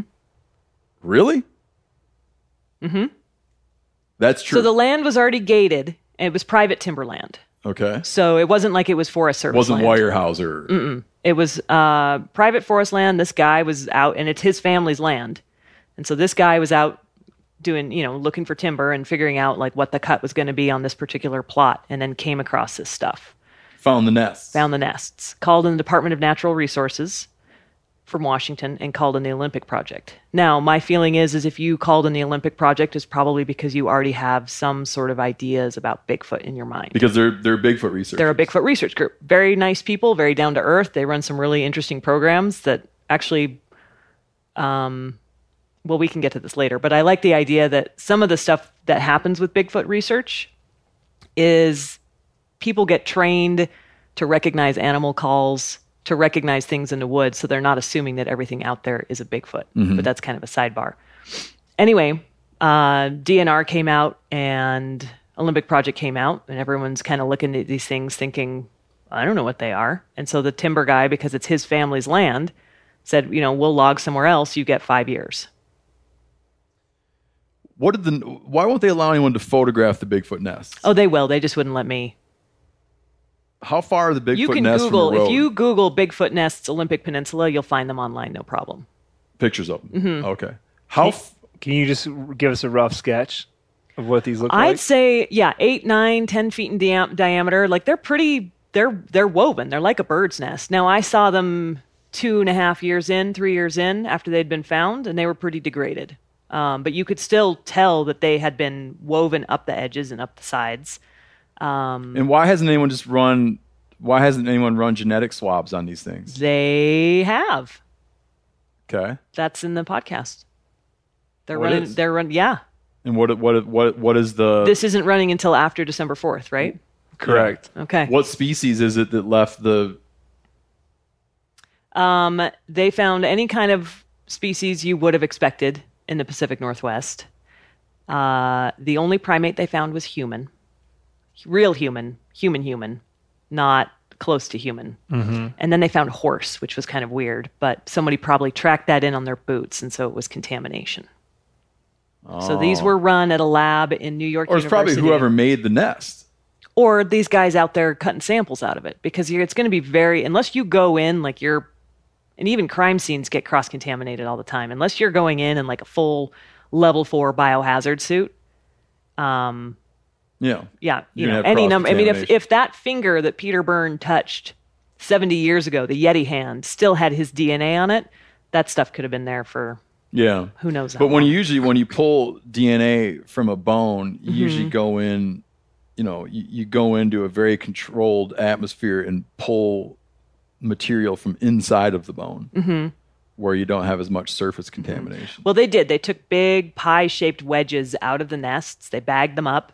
Um, but there were some problems with the material still having moisture in it. So, uh, you know, that hastens um, degradation of samples. And then they also did not do DNA testing on the nests immediately. They waited a few years. So, wind and rain and sun and all the rest of that had also done some some damage to it. So, you know, and that that sort of has people holding out hope that okay, maybe these samples were contaminated and so we didn't get everything we needed out of it. Or maybe whatever Bigfoot is, it's so closely related to humans that we're perceiving this human DNA as contamination, but it's actually Bigfoot. Okay. Right. Can you lay out just like like totally like just straight face, like Mm-hmm. like never mind my negativity. like lay out for me talk what what in the commu- yeah in the Bigfoot community what are the biggest like in the Bigfoot community what are the right now sort of the hot pieces of evidence like like right now like what is the you know if you're really going to sit down and present at a conference Mm-hmm. of of of of scientists okay you're going to present and you get the best brightest mind Mm-hmm. from the Bigfoot world and he needs to come in and be like this is real. We need to pay attention to this. What are the three or four things that he's going to lay out for us? Um, the Patterson Gimlin Or film. she. I don't mean to, I'm not, he or she Yeah. will lay out for us. The Patterson Gimlin film will always come up. This is that 1967 footage, extremely shaky, was shot in the Six Rivers National Forest area of Northern California, so sort of near Eureka, Willow Creek. yeah. That is always held up as being a piece of evidence. Um, What's it called again? It's called the Patterson Gimlin film, and you have seen it. Everybody has seen it, or they've at least seen the still from it, which is the Bigfoot sort of one hand in front, one hand behind, Right. looking back over its shoulder. But didn't that, didn't a Bigfoot, re, wasn't that person, they were going out to film a Bigfoot. They were out. So, So Roger Patterson, yeah, I know. Roger was- Patterson and Bob Gimlin were down there looking. The tracks, there had been tracks found in that area around some um, logging equipment that had been put in over a weekend. And then the loggers came back in on a Monday morning and there were these tracks, and everybody got all kerfuffled about this. So Roger Patterson and Bob Gimlin t- came down from the Yakima, Washington area and spent three weeks, three or four weeks out there just kind of looking around. But yes, the fact that they were out looking for Bigfoot and Roger happened to be Colors. running a camera At the um, moment. adds questions to it. The flip side is no one has ever brought the suit out, the suit that was worn in that film. Yeah, and there's some And there's- questions about something that is seen at like someone can see a clasp, and s- and they argue that it was dried dung sticking to the Bigfoot. Whoa, that's a new one. I haven't heard that one. I don't know if but this this is the or thing. not. If you go to the if you go to the Patterson Gimlin Wiki, Wikipedia page, we'll see you next year. Like you'll be in there. Every link that could po- you could possibly imagine. It's one of the deepest rabbit holes I've ever spent time in. And I just finally I was like, I can't. I'm done. I have to move on to something else. Um, but three different people have claimed to be the guy in the suit. No one's details match anyone else's details. I see. It's just there's a lot of like questioning about it in the same way that there is about a lot of the other other evidence. Like what is real, what is not Yeah. real, but what they still hold that famous piece because no one has disproved it. So they still put it up as being a significant piece of evidence. There were also footprints taken from the creature that day. There's plaster casts, and those are around as well and seen as there's a, uh, I think it's the, uh, meta, is it the metatarsal break? It basically is the break halfway in the foot where it would be bending. Whereas if these were fake feet, they would have been, you know, flat on the ground, and this has a break in it, so it looks like it's got pressure. Yeah. So the you know the ana- foot anatomy and and uh, mobility is is brought into play there. Gotcha. Yeah. So it's like these little tiny bits that those are the kinds of things where you're like, well, And they still are they're hanging on yeah, to that still. they hang on to that one. okay. um, lay, lay some more on me. the you know the other the other thing that's brought up a lot is how many footprints there actually are and the idea that someone could be hoaxing all of those and being you know out there with fake feet seems impossible. So uh, if you've got one one hand all these fake footprints they're all fake and on one on the other hand it's like bigfoot both seem equally silly but what seems more likely? Well they they tend to think bigfoot is more likely. Um what are some of the other ones? I mean the dna there's a lot of hope being held out for dna stuff. And who knows if that will ever turn anything up. It would be helpful if they could actually get samples of something that is is different from you know bear poop or human dna or deer hair. Because a lot of samples get sent in and then some guy saying oh i saw this weird thing out in the woods and then sends in the sample and then it ends up being the same as Not yeah not nothing unknown nothing primate. unusual yeah Uh, I want to come back to good pieces of evidence. Unless I mean, are there any more? Are there any like real zingers right now? The- There's in the terms bod- of the physical- body print. I know there's a body print from 2000 where someone put out some fruit bait oh yeah and it slipped and it is uh and the left bu- a body impression. yep the butt print i think that one's called i can't remember what And someone proposed The Skookum cast. That's that one. and someone proposed that he, the Bigfoot, in getting the bait, didn't want to leave track. That they don't like to leave tracks, and so he approached the bait somehow laying down. And someone pointed out, well, if he doesn't want to leave footprints, it seems that he would also not want to leave a large body impression of himself. Seems fair. And that was in 2000, and that was researched by the Bigfoot Field Research Organization. Mm-hmm. You familiar with them? Yes, that was a, a group started by a guy named Matt Moneymaker, who I know it's not a great That's his name. name? It's his actual name. I did That's interview him. unfortunate. He was on um, Finding Bigfoot, that TV show that was, you know, ran like nine seasons, seven years, nine seasons, something like that, um, and was extremely popular. We were talking a minute ago about DNA. Yeah. Um, and if, if more evidence comes up, let's come back to evidence. But we're Okay. talking about DNA, which brings up this question of what is the idea of like, what is it? How did it get here? Do they believe that it DNA? No, no, no. Oh, I was like, I can't help that the question. species. the species. Okay. Again, imagine that, that, that Bigfoot people are in explaining this Yeah. um, in, in a in a you know in a symposium. there's sort of two theories on this um, that I found sort of. I mean, I, I again, the stuff I did in this was very Bigfoot 101. So there's much more elaborate theories out there. But the way I saw it was there's people who think that hum- that Bigfoot would be closely related to humans, would be descended from an ancient human ancestor. Um, there's a guy named Jeff Meldrum who is a professor of anthropology at Idaho State University. He's kind of picked up the mantle from Grover, my relative, as being the academic Bigfoot guy. And he thinks it is probably descended from an ancient human relative and, you know, branched off a couple million years ago. and passed through the Bering Land Bridge? Um, Or passed through Beringia and arrived here ahead of humans? No. What did you know? I don't remember what he said about how it ended up in. Yeah, no, it would have come here around the same time as humans. It would have been following along the same time as everyone else. So the interesting one of the interesting things I learned during this process was about evolution. And the idea for a long time was that evolution was a straight line. That we, you know, it was this slowly evolving line from primitiveness to perfection. Some more complex. Right. yeah. And that's not the case. That it's just it's a shrub basically. There's all these different offshoots and branches and things that like, you know, look like they were promising and then just poof, kind of died out.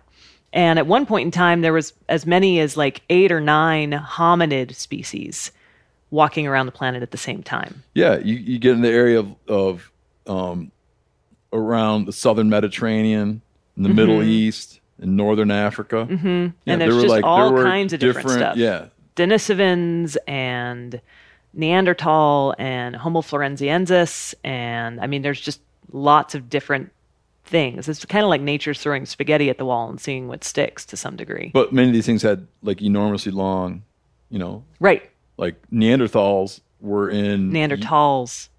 Yeah, I know, but it's like you know, what you mean there's certain things. There's certain things you know they're right, And you don't care anyway. but you don't do it because it just winds up making a statement about itself. Okay. Like there's certain words you struggle with, like like the niche Mm-hmm. or its niche, right? So you wind up being like, okay, I get, I understand you're Okay. supposed to do it this way, like buffalo and bison. yeah, Okay. buffalo and bison. I struggle with it all the time. um, so I'm just gonna go, I'll Neanderthal. Okay, that's fine. That's what I'm gonna do. I'm not going to judge you. um, knowing that I shouldn't, that I'm not saying it right, that they had, that they occupied Europe for far longer Yeah.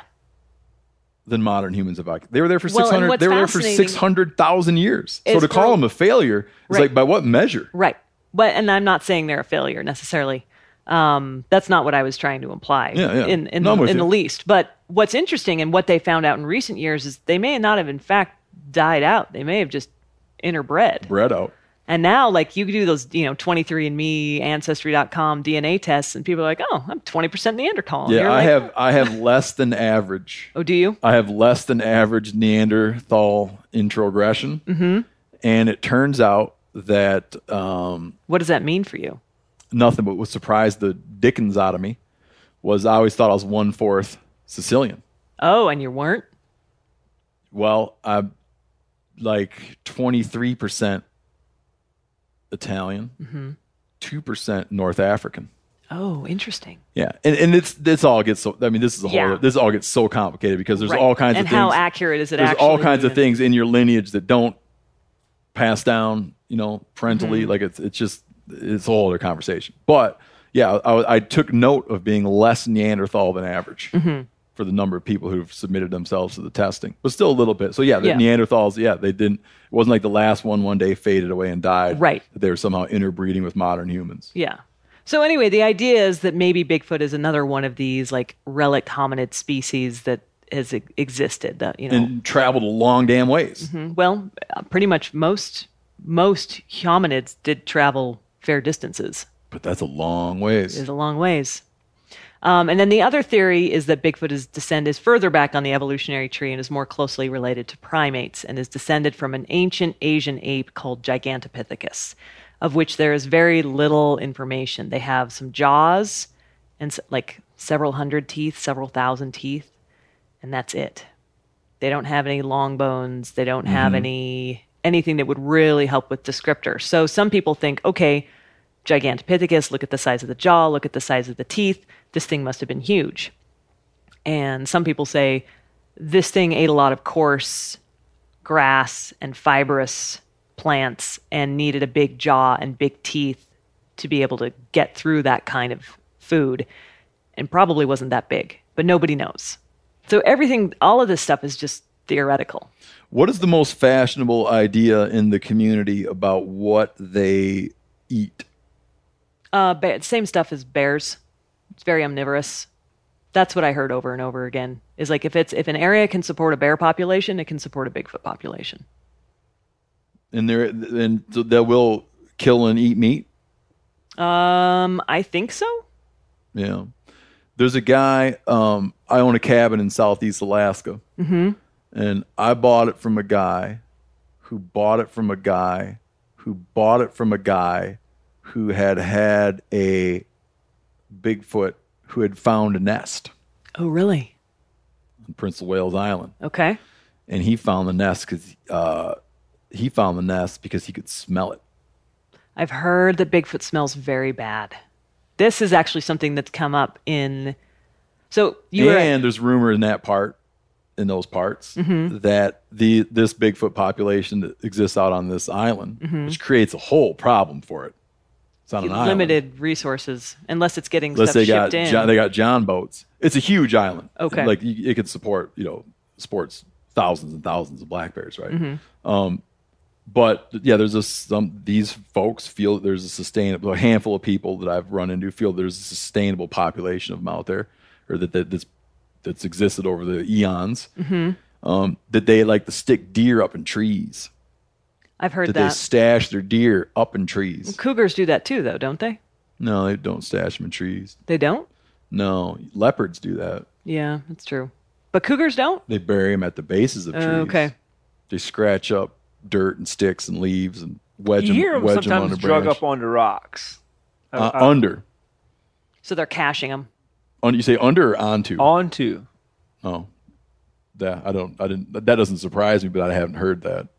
But I've never heard of a mountain lion dragging a deer up into a tree.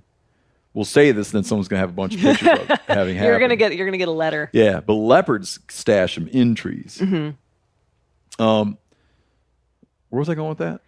Uh, you a guy had a cabin. Oh, he was a believer in the nest. But I had another thing about that. What about it? What was it? What The was it smell. about? You were talking about the smell. the smell that he, he went by that he located it based on its odor. Bears, I hear, don't smell very good either, though. There was a there was a grizzly attack in the park like two years ago, Yellowstone National Park, um, and it was actually a, a, the kid of a friend of my parents, I think, and he just got ripped to shreds. Lived, but he said the things he remembers the most was how bad it smelled. Yeah, I've smelled all manner of bears. How do they smell? I haven't found it to be. Pleasant. No, I haven't found it to be un, Oh, like, really? un, unpleasant. Okay. I guess it depends what it had been into. Yeah, I guess how it depends on how close your face It is could to have its something. I wouldn't be surprised that it would have something all over its fur that might smell. But Yeah. like they don't have like a bad like like they don't have like a general odor about Not them like a that's off- skunk or no, something. that's off putting at all. Okay. So yeah, I've heard I- the smell thing a number of times. And you were asking about evidence. The one other thing that still sort of makes me question is the eyewitness accounts that I've heard. Some Oh. of them are just crazy. Can, we- can we can, uh, uh, hold on to that? Yeah. Because I, Okay. know, I know what we were talking about. We were talking about like the diet. So diet would be similar to a black bear, Yeah. That's the thought. and it, they might eat meat. Fish, pretty much anything they can get their hands on. Yeah, I was also told that they like fruit pies. is that right? Yeah. I remember reading the thing that researchers, the Bigfoot researchers, will try to lure them in with watermelons. Oh, that's a new one. I'd heard like fruit pies, but my feeling is if you put a fruit pie out, you're going to get raccoons. I, I mean, anything, anything under the sun. And Campers nearby, like Yeah, anybody who knows is going to walk in the door with a fruit Yeah. pie. And then So do- anything that eats something has uh, excrement. How, how do they explain the lack of that? yeah, do they clean up their own droppings? yeah. Uh, there's a theory they might bury them. Oh, Um, but yeah, there is no. So there's a, a guy at New York University who's a molecular primatologist, and he's got you know he's an anthropologist and he works in DNA. And he does not think Bigfoot is real. He said the chances are adjacent to zero, but he's one of these guys that's just fascinated by the phenomenon. And he will work with a few very select researchers if they raise the money um, and send them hit their samples. He will run tests on them. And he says, I just get so much bear crap because people will send it in. They'll be like, I found this. And then he'll run it through the test and it's bear yeah. over and over and over again. Nothing, nothing different. Is it true that right now someone still has a million dollar reward out for a dead Bigfoot? That's a distinct possibility. Um, there is a guy named Tom Biscardi who I think put up a, a reward for that. for a carcass. Yeah. What do they feel?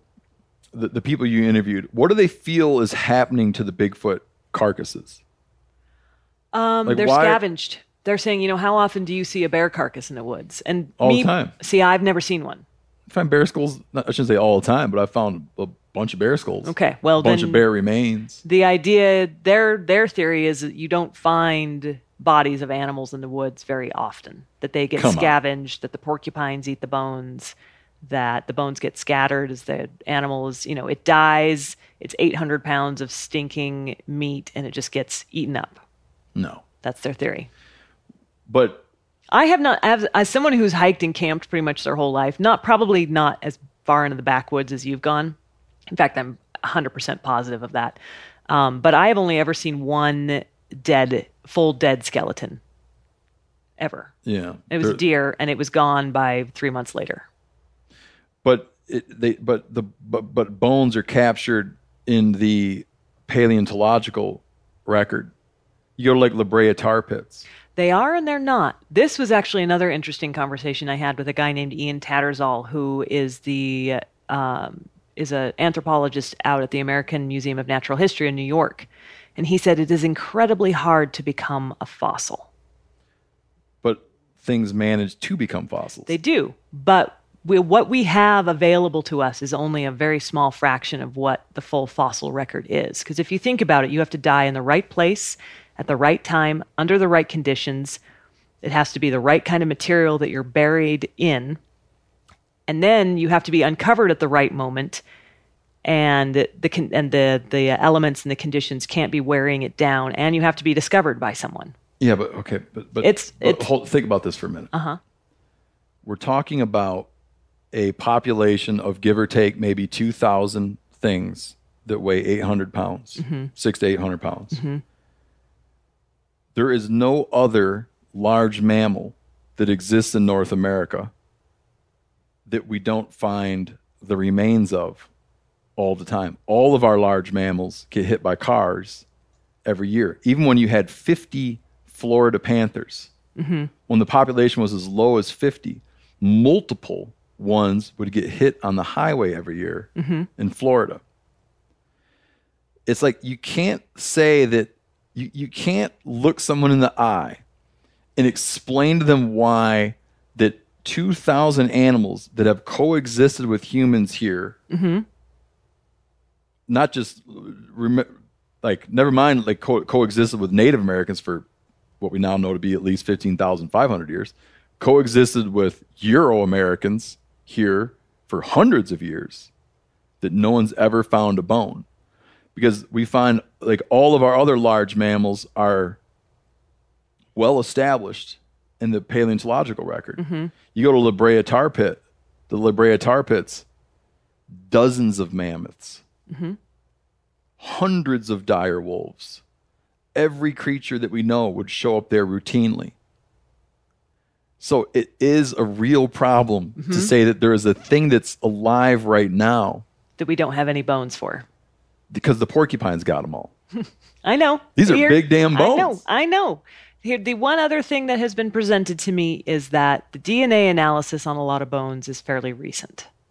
So if somebody found bones before and they ended up in a collection somewhere, they are not running. And Ian Tattersall told me this. I said, you know, well, what if we've got all these, you know, hominid species that we're finding now? What else is there? What have we misidentified in these collections of bones that all Yeah. you museums have?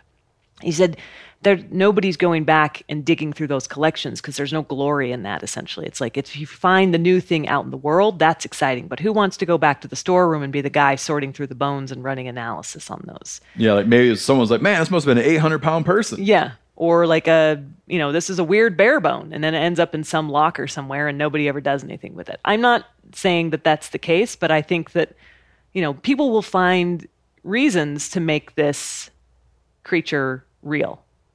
Yeah. Get incredible deals on premium cuts from Butcher Box. Do you like free protein for a whole year? Well, deals this good are hard to come by at the grocery store. I, at home, well, I got two freezers, but you know what I'm saying? I like to have a freezer stocked full of stuff. I like feeling prepared, man. When I come home and it's time to make dinner, I like to go in. I got all my proteins lined up in there. Just makes me feel good about stuff. And with Butcher Box, you'll always be prepared with meat in the freezer. It means fewer trips to the grocery store.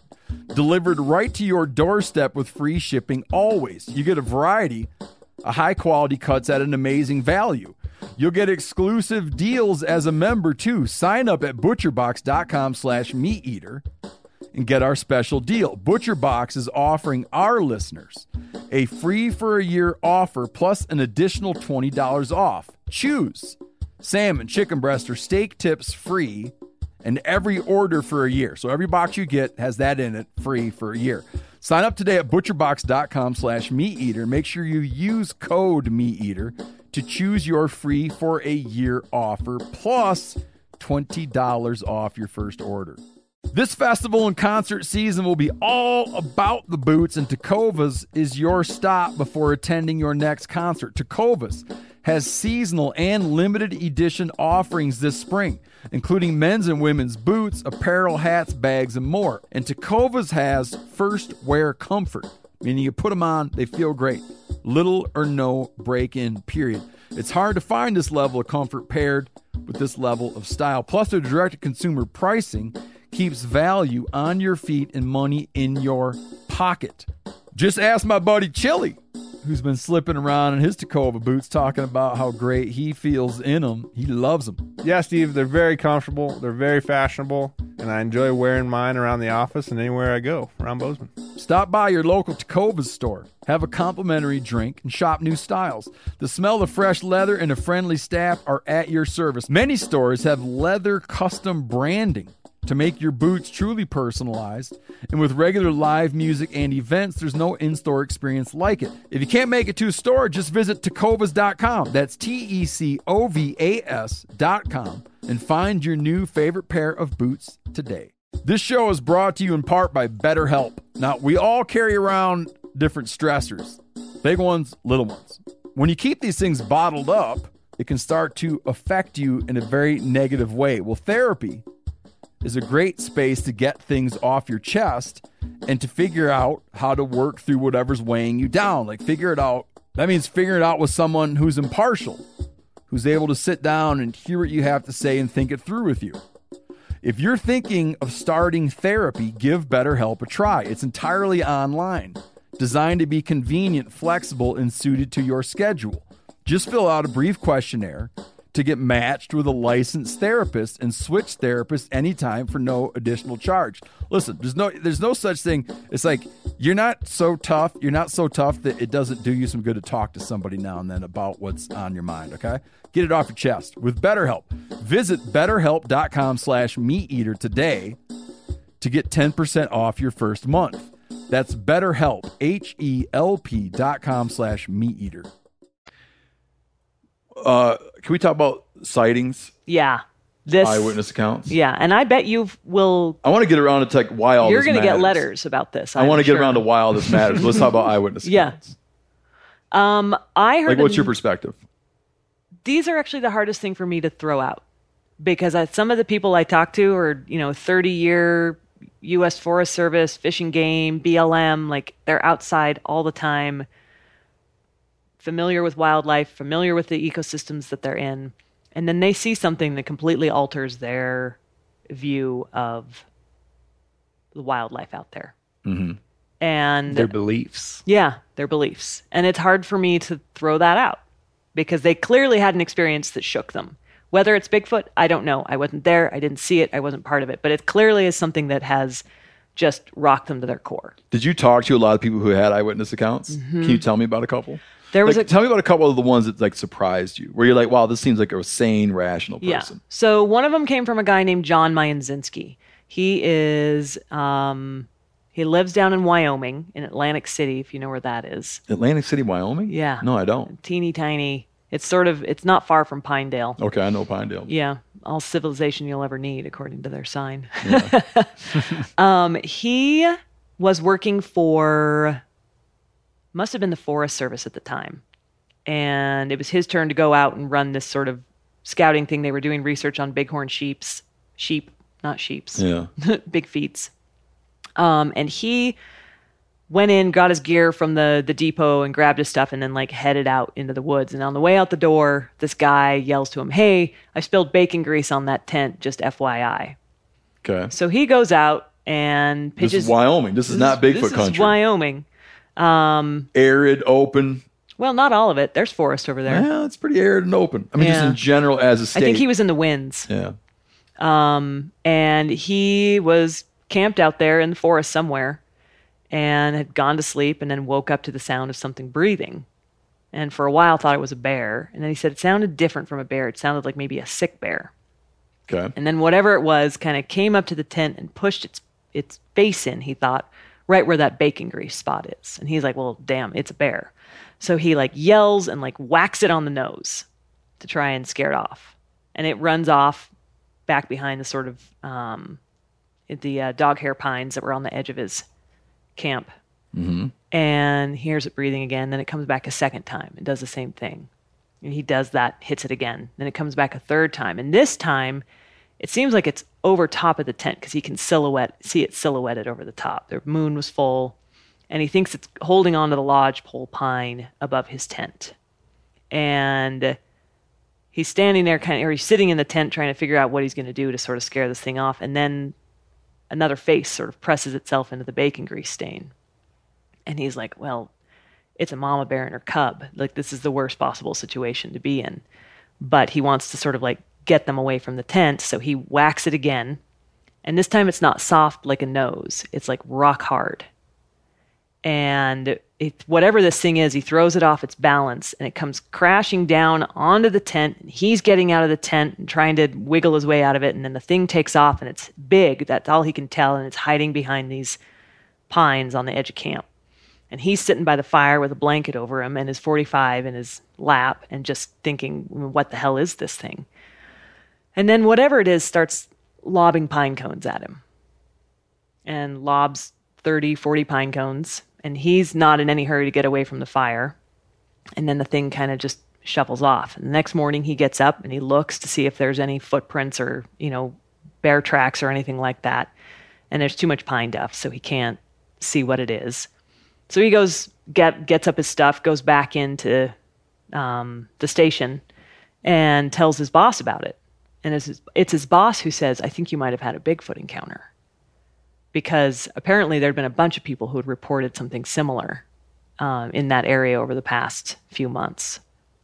And this is a guy who worked on the lunar exploration module in the 60s when he was like a, you know, a graduate student or an undergrad in college He'd worked in fish and wildlife. He'd worked with BLM. He's very soft spoken. He's not grandstanding. Um, just like Yeah. rational. Like he, he's just like the kind of guy that he just was so down to earth. And he tells you the story, and you're just like, mm. "What was it?" And he's like, "I still don't. You know, to this day, I still don't know." Hit me with another one. Okay, I like these. I got no comment. you got to listen to episode four. They're full of them.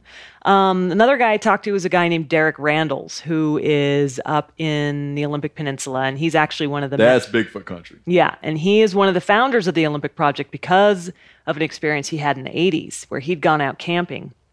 He was back, they were in the backcountry, he and a couple of friends, and um, they were setting up, they were getting ready to set up camp on this sort of ridge line, maybe a quarter mile, half mile off the trail that they'd taken up. And something started throwing rocks at them. First, they were all coming into the right of them, and then they were all coming into the left. And then they could hear this thing sort of coming through the trees at them, and they all flipped out, grabbed up their packs, and like took off down the trail. And then Derek remembered he had a gun in his bag. Um, and so he, you know, pulled off the pack, pulled out the gun, and then he saw this thing standing in the trees, just staring at him. And I asked him, well, what was it? And he said, it was eight feet tall. It was just absolutely enormous. And he just said, it just scared the bejesus out of him. And these are the kinds of stories I heard where people were kind of out doing their own thing. They're used to being in the wilderness. They grew up being outside. They're not the kind of people who are going to be easily startled by the animals and the things that they see out there. And this just really changes everything for them. Yeah. Do you you have a background as a journalist? I do. Yeah. You are a journalist. Yes. Um why is it that journalists what is it about journalists attraction to people who believe in Bigfoot? Like I, I, I'm obviously part of this. Uh huh. I'm wanting to talk to you. Yeah. This is like like for me to talk about it, I got to talk about it to someone like you. For you to talk about it, you want to talk about it to the actual people who I'd, I'd have more of a difficult You, time. you with. need to have a little bit, you need a degree like of separation. The, I like the buffer. Yeah. Because I can because I can just get the questions that I have Mm-hmm. answered better if there's like a layer between Yeah. that. But but why do journalists like the story? Uh, well, I think part of it is it is it is a colorful story, no matter how you slice it. Like there is a lot of color to this. There was a you know last fall there was a uh, well this fall it is still fall. There was a Bigfoot festival held in North Carolina, and probably six different North, North Carolina. every That's state every country? state but Haw- every state but Hawaii. Um, there was probably like six or seven journalism outfits that showed up there because it's you know it's you know It's zany. it's zany. And it's you're going to talk to characters. And there's Right, going to I be was gonna interesting say people. And you know characters. especially I think right well anytime anytime when the news is difficult and hard to swallow and there's a lot of of hard things going on you're looking for stories that will get people interested but won't necessarily turn into like a political knife fight so yeah, to speak I got you. um, and I will say Bigfoot is a fairly uh, universal topic. I, you know, aside from my accountant, who there's only and you who hates Bigfoot. Um, there's been I have not had a conversation yet with anyone who's not. First, they'll like laugh or they'll kind of joke about it and be like, "Oh, this is dumb," but then they have all these questions. So Yeah. yeah, so there's something about Bigfoot that people do find appealing, and the journalists are among them. There's a thing I've talked about a bunch. Mm-hmm. And I, I need to go like reread it to make sure I'm getting it right. But no doubt you're familiar with the writer Joan Didion. Yes. Okay. Early, it's early in Slouching Towards Bethlehem or early in the White Album. I think it's early in Slouching Towards Bethlehem. Um, she talks about a, way in which people, and this is, she's writing pre internet. Okay. So mm-hmm. she wrote this before the internet came out. But she's talking about a way in which people rebel against information. I'm paraphrasing what she's saying. Mm-hmm. But there's people who, as information becomes so available, and we know about so much mm-hmm. and we can find out about so much.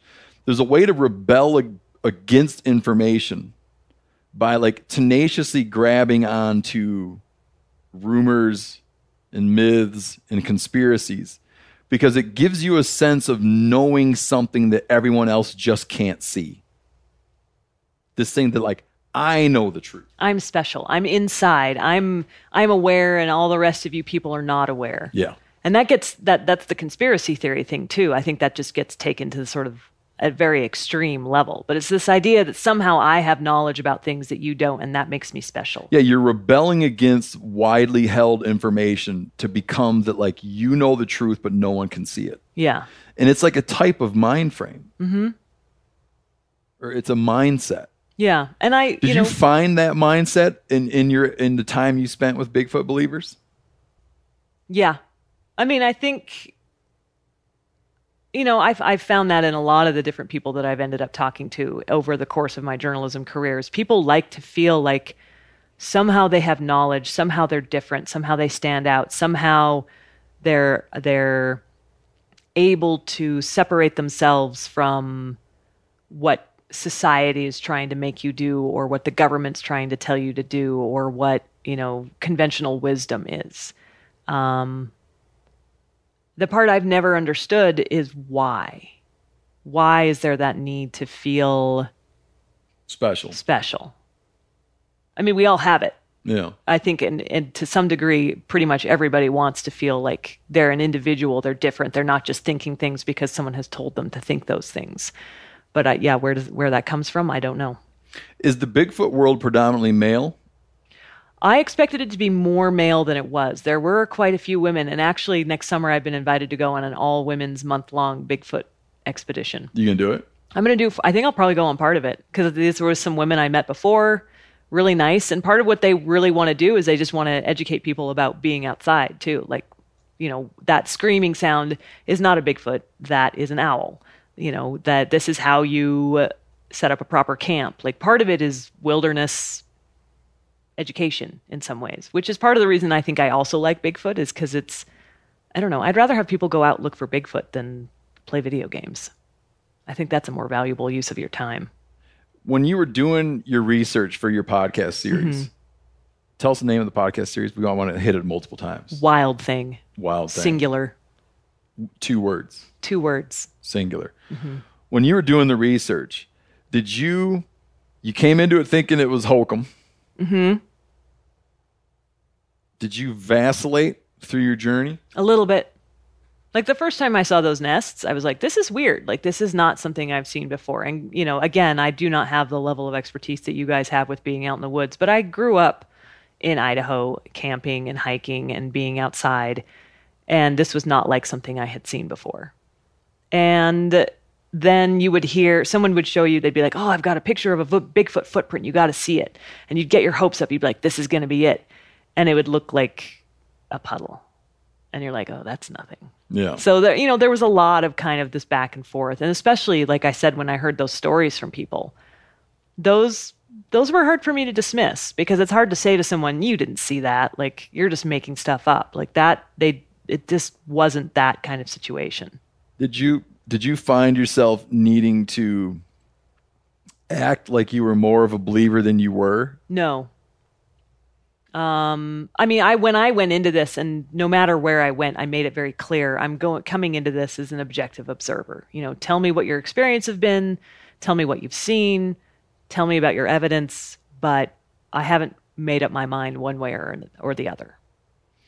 Would the people you talked to feel that it was a betrayal that you right now, you know, like the way we like to put it, if God came and put a gun to your head Wow. and said and said, is Bigfoot real or fake? You you'd say fake in this situation, right? Yeah. Would they feel like it's a betrayal that you that you would say that now?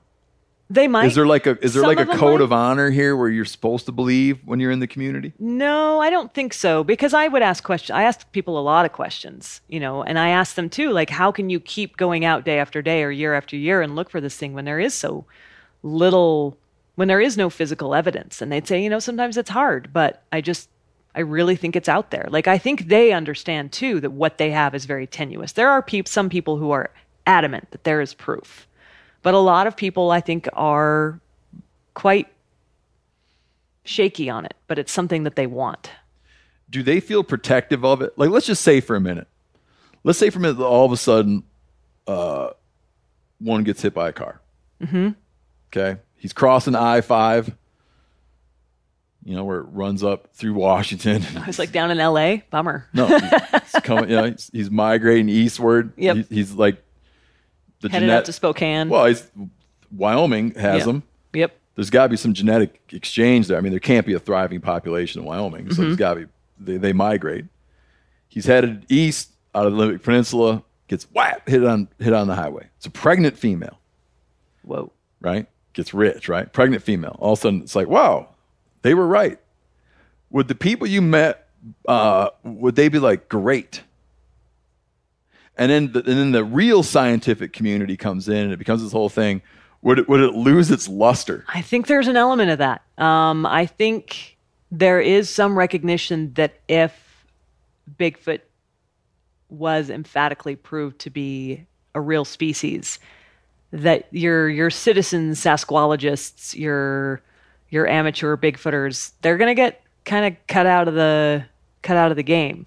Because, Yeah. yeah, because it's going to be government scientists and you know primatologists from all the finest research institutions, and all these forests are going to be off limits, and you know all of a sudden it, it is going to be it's going to be a very different thing if that were to happen. And I imagine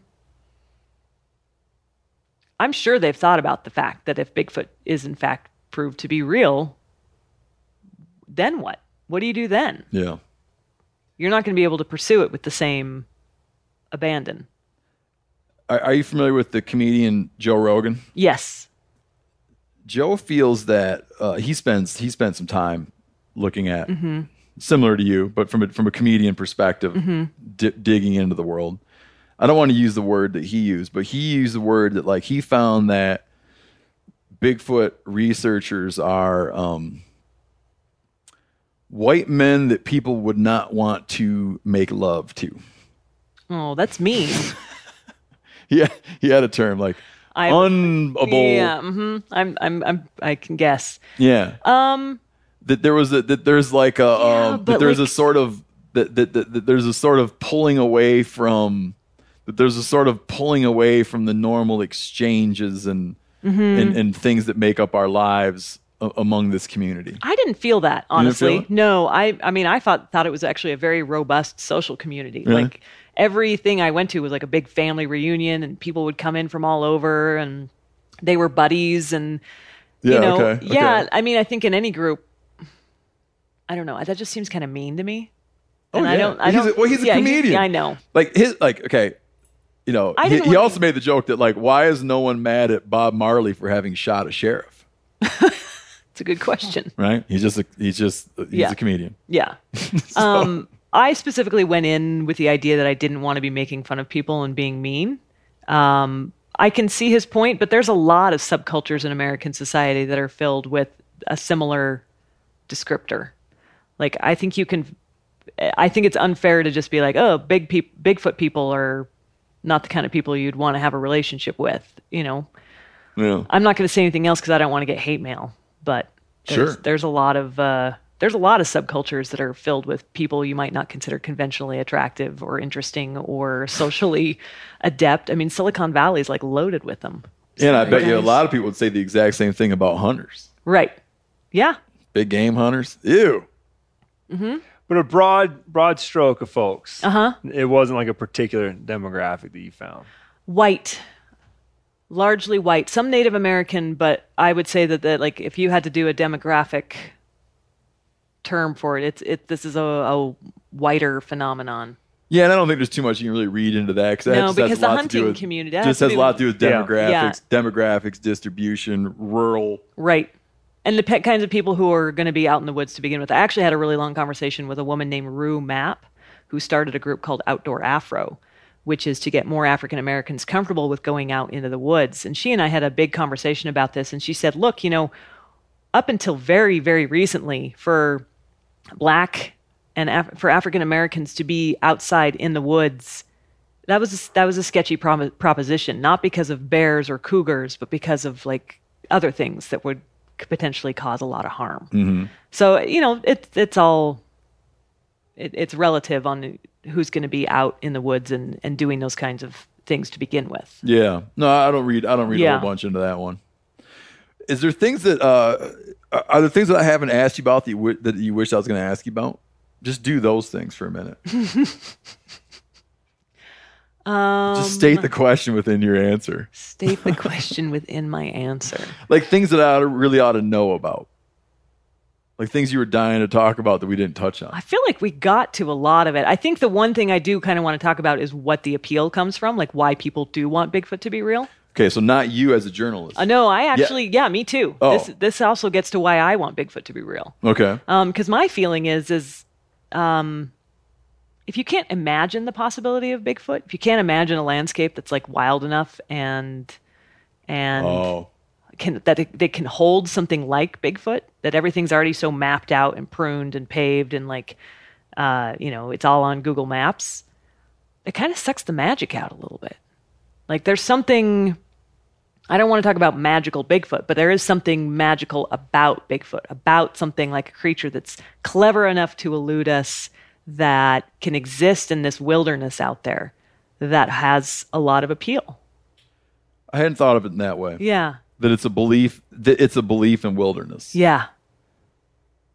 When you say that to me, I haven't thought about it, but what comes to my mind pretty quickly is that right now in pondering wildlife Mhm. and in pondering wilderness, Mhm. I think that realism is real important. hmm I think that that that instead of exaggerating its potential, it's really important right now to look at it as a finite thing that is there because we're making a commitment to having it there, Mhm. and that it's not this unknown, unconquered thing. hmm That's it's fair. something that we get, and we can count it Yeah. down to the acre, and we can watch it vanish Or we can protect it.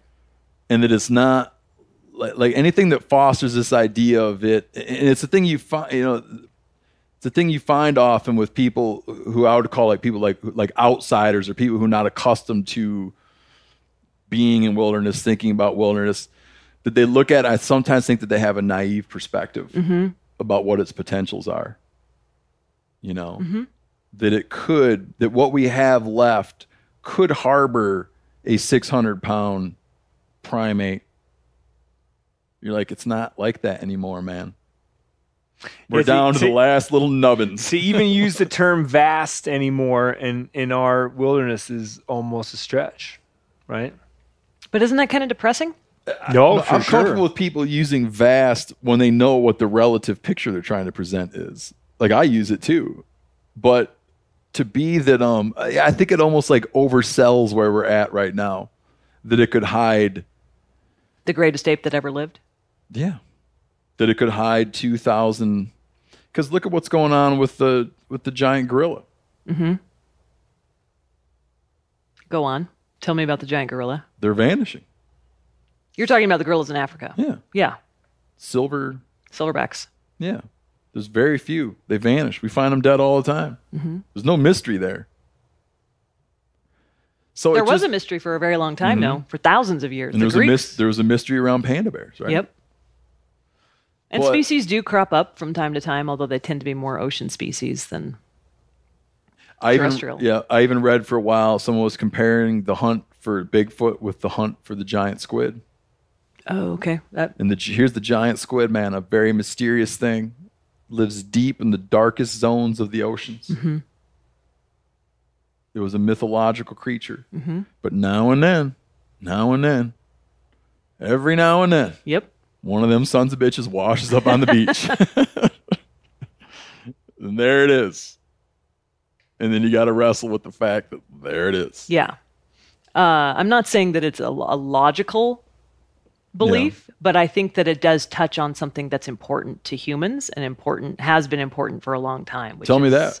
This idea that something outside the campfire ring, the the thing lurking in the woods that maybe we're not in control, that maybe we're not the toughest species out there on the planet, that maybe you know you like well at least most people i know sort of like that that thrill down the back of their spine mm-hmm. and a little sense of mystery and a little sense of of the unknown and even if that is not the reality anymore people still want that But why can't they be? Maybe this is my gripe. Why can't they be happy and inspired by what is there?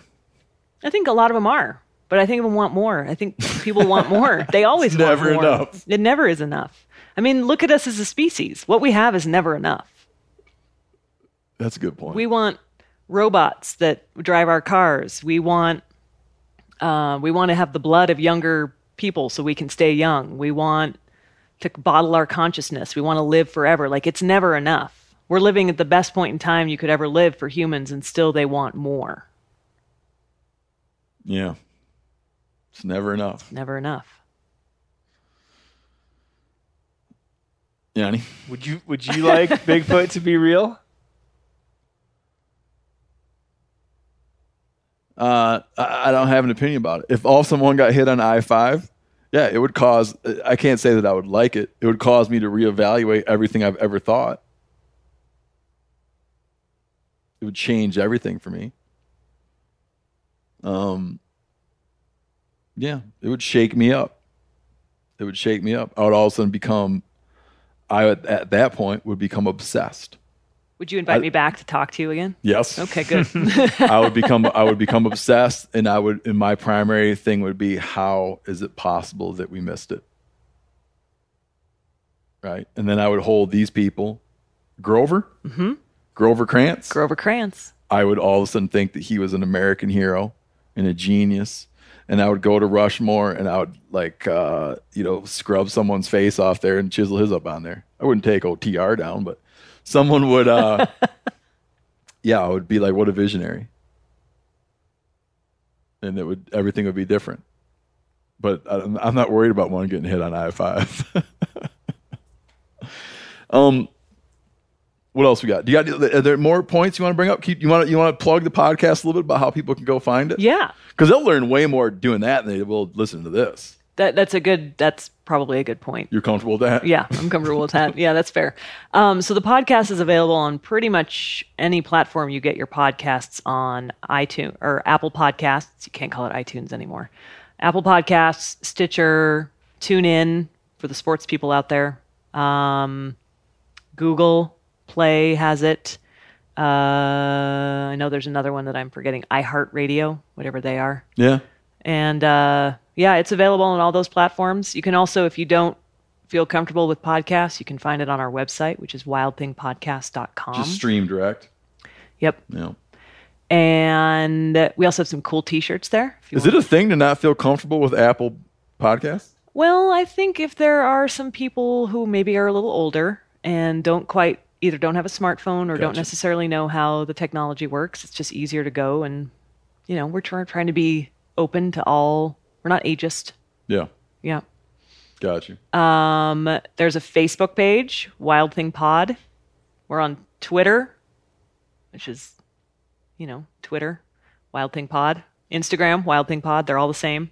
and then zap people with a couple uh, zap people with a couple titillating details about things they'll find if they listen that we didn't cover today. Well, you'll learn a little bit more about Grover because he's a pretty fascinating dude. You'll get some more. You'll get some fun stuff about evolution. Um, we'll talk a little bit about the different evidence that's in there. You get to hear more of these eyewitness encounters, and they're way better told by the people who actually experience them than they are by me. Um, there's some a whole bunch of stuff about DNA, which we didn't really get into, but there's a lot of really cool info about DNA that's not even necessarily Bigfoot related. That's just like blow your mind science, which is pretty awesome. Um, I go on a Bigfoot expedition. You can join me on that.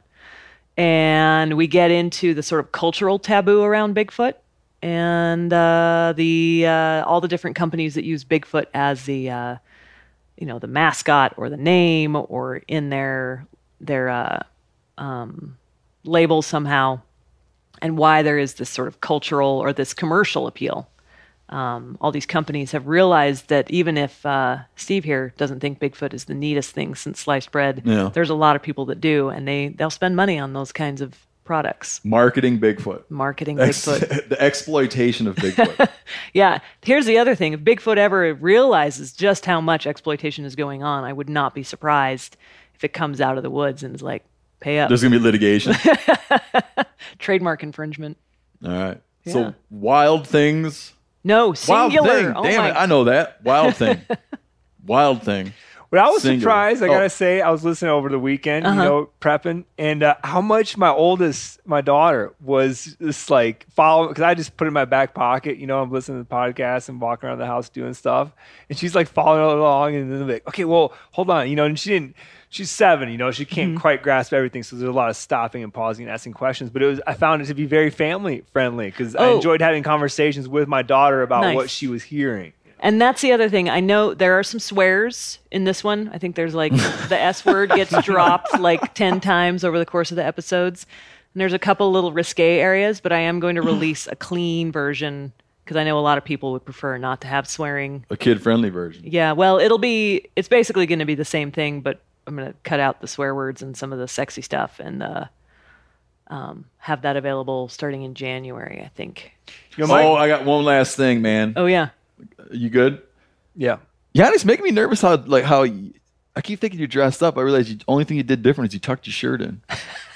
But it makes me nervous. like there's Thanks. something I'm going glad on. I made an impression. Th- There's like Fancy. something going on in your life I don't know about. You just tucked your shirt in. No, I felt like we had a special guest. You know, I just want to make sure. You know, She didn't dress up. I know I didn't. I'm so embarrassed. I think I even everybody, had a button everybody come looks off very sweater. nice. Um, shit. What was I just gonna say? You had a question, sexy stuff. I didn't know if that was Oh, here's the thing. erotica. Can you tell me? No. Can you tell me what the Bigfoot community has to say about this? Look at trail cams, man. I know. Trail cams have rewritten the story of wildlife Mm-hmm. in America. This was my question to Distribute like just distribution issues and like all not just in America, all around the world. Mm-hmm. It's rewriting our understanding of where of, of the distribution maps of certain species. and what they're doing. What is it? What do the Bigfoot guys have to say about the lack of trail cam footage? That they're smart enough to avoid them. Oh, Or Bigfoot is blurry. and invisible. Could be invisible.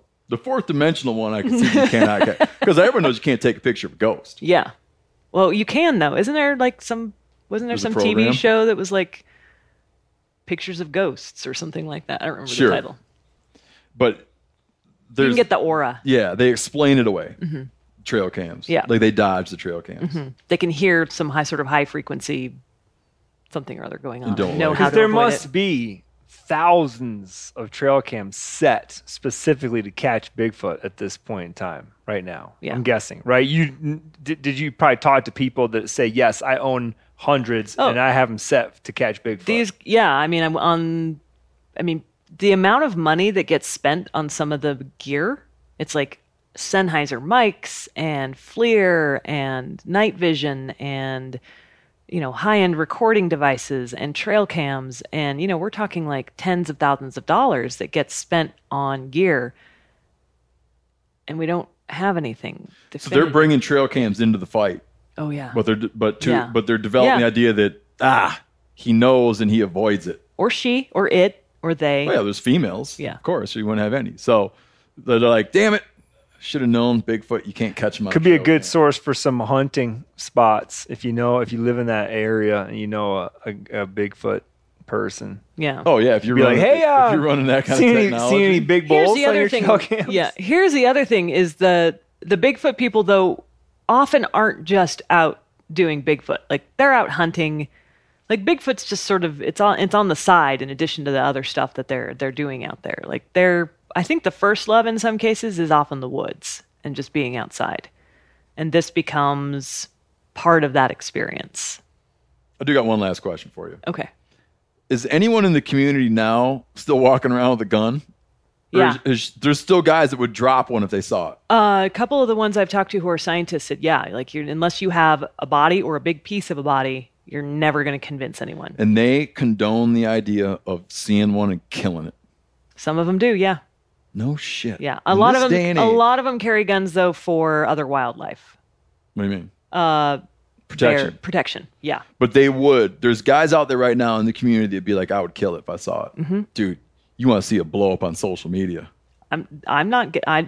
I do not want to step into that mess. You're welcome to go. You go. Let me it goes. Send me a note. Just no, no, I'm saying that guy's going to get in major trouble. In the name of science. Well, that's what happened. To, do you want me to read the letter that Grover got, or some of the letters? I've got them on my computer. You want to?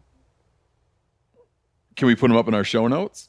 Yeah, I don't see why not. That'd be the best thing for us. Okay, I'll send them to you. I'll send you a couple. I'd like to have them in the show notes. Yeah. And any other kind of great stuff. We'll put up the Bigfoot video, the famous thing from the 50s Yeah. or 60s. 67. We'll put the show notes. We'll put up links for your stuff. Okay.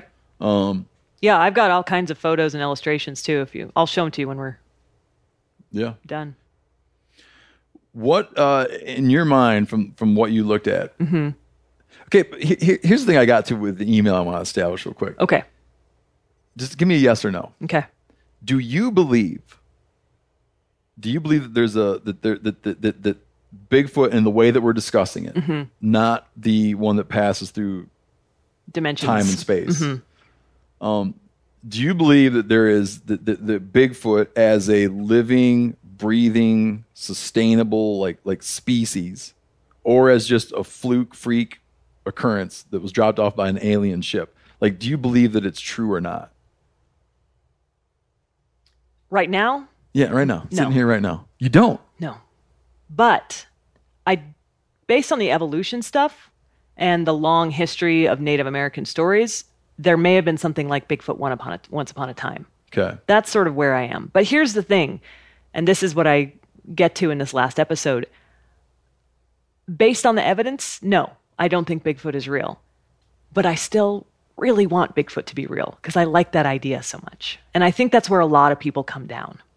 Okay. Janis is nodding I- his head. I- I'm with you there. Yeah. I feel the same way. Just the same way you feel about aliens, like right? Like there's no Yeah, evidence. We there's- all yeah. like know there's not. But There's like, nothing, but Yeah, if one shows up, I'll be like, hell yeah, great. unless they're trying to What's kill next? you, unless they're trying to kill you. But the, the problem with aliens is that it's um it's a totally different conversation because It then you get into questions of inf- infinity. Yeah. You know. You mean like the Fermi paradox? Well, or no, like- there are like more planets oh yeah, than grains of sand on Right. Earth. Mhm. So you get into this like, right? It's just a totally But different. It's like you're you're dealing in such different concepts, different scale Yeah. entirely. But the fact, you know, if aliens existed, where are they? Why haven't they reached us out to us by now? Or are we the most advanced species in in the entire galaxy? Or are we totally alone? Like, there's a lot of like questions around that too. for sure. And, uh, And we've talked about this a bunch before with aliens. Is that uh, I don't know if you're familiar with the physiologist Jared Diamond. Yeah. Yeah, he talks about this idea that w- with with life in other places, that life takes so many different forms, and and planets have life cycles, and species have life cycles, and that of all the species that have ever existed on Earth, only one has developed the ability to transmit signals, hmm like an electronic transmission of a signal. hmm after tens of thousands upon thousands of species, one did that. We haven't been doing it for very long. Right. Our future as a species is probably not terribly bright. Meaning, like, are we here in 10,000 years or have we self obliterated? So the fact that on some other planet that you'd have another species contemporaneous with ours trying to transmit electronic signals at this little blip in time that we are Right. it opens up like even if you ex- even if you can get over the hurdle of imagining other life Mhm. that it would somehow be contemporaneous with ours and have motivations and abilities And it's using electronic signals to talk. It could be using something ours? else entirely. Like we don't. Yeah. It, life could look like that coffee cup. Like we don't. It could be coffee cup planet, and they Yeah. all look like that, and we don't even know how to talk to them. so he doesn't put it out as evidence you can't put out the lack of communication as evidence that it's not there Right. Because Well, science can't prove a negative. Yeah, which is the which is the argument you hear with Bigfoot. Right. Uh, But I also hear that some people, in reading about Bigfoot, I hear some people say the biggest piece of evidence against Bigfoot is all of the evidence because it's so contradictory. hmm The tracks, I've heard that argument too. the tracks. But people can't agree on how many all of the tracks that show up. Mm-hmm. Does it have five toes? Does it have six toes? Does it have four toes? What is the size and structure of the tracks? People are Mm-hmm. like, that's a Bigfoot track, but there's no commonality between the Bigfoot tracks. Mm-hmm. Descriptions of size, descriptions of diet, descriptions of sound. It, it's sort of Mm-hmm. It's Bigfoot. extremely contradictory. Bigfoot co- occupies this thing of like unknown things. And so people take like they have a known concept of this thing Bigfoot and they take unknown things and force it into a shape that comes out being Bigfoot Mm-hmm. To account Bigfoot? for the unknown. Why why is that the shape? That's another question that I kind of am interested in exploring too, is because so many cultures have something like Bigfoot. Think about Grendel, like Beowulf. Did you read Beowulf Yeah. like Oh, way yeah. back in the day? Greg Grendel, the Epic of Gilgamesh, like these giant, hairy, human-like creatures. Like there is something about that shape, as you're talking about, that fascinates us. And what is that? And then uh any any other final concluding thoughts? Embrace Bigfoot. Okay. Just do it. I mean, it's it's it's a Embrace the mystery. embrace the mystery and embrace the fun of it. I think that's part of it too. Is it's meant in some ways it's meant to be. There's a lot of fun that comes with this. You know, there's a lot of silliness and there's a lot of stupid stuff, but there's also just like there's a lot of interesting science. There's a lot of interesting people, and it's been a big part of American culture for a long time. So they're you know it's it's worth spending a little time. Roughly four and a half hours to listen to my podcast. Wild thing.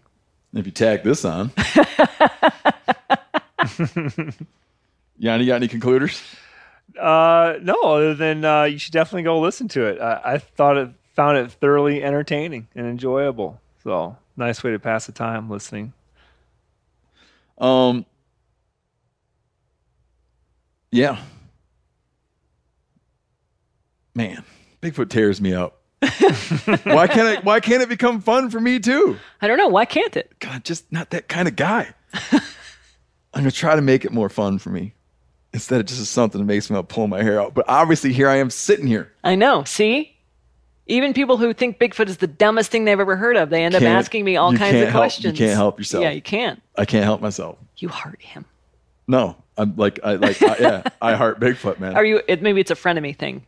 You know what? Maybe you know what? It's probably a friend of. Yeah, you're right. It's like I'm one of those people that, uh, you know, I'm one of those people that you know they get like a real axe to grind, and their like primary thing in life is like fighting against something. Then you realize that that's what they do at night, right? Mm-hmm.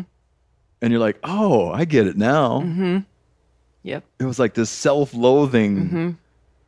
You're a you're a self self loathing Bigfoot lover. Yeah, and it's like you just can't. We can start a You're support group draw, for it's you. like a flame that you can't. Pull I think away Janis and I can probably, you know, we can have online meetings and help you walk. There's probably 12 and steps help this me program. yeah help me get to a point where i can just come out and say you know what i just love bigfoot and i love talking What about it I should probably know this from listening over the weekend, but what, what's like the first recorded Bigfoot sighting or evidence or anything? How how how many what span of years are we talking about that, that Uh, this thing the- has been been around? Well, then there's tons of Native American stuff, um, and some of them are sightings. Some of them are just more part of the mythology.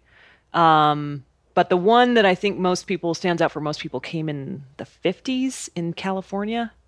So it's a pretty new thing then for like modern American culture. Yeah i got first real fast 70 years. 60s. Yeah, the first the first time the term Bigfoot was actually used was in the 50s, 58, I think. Yeah, 58.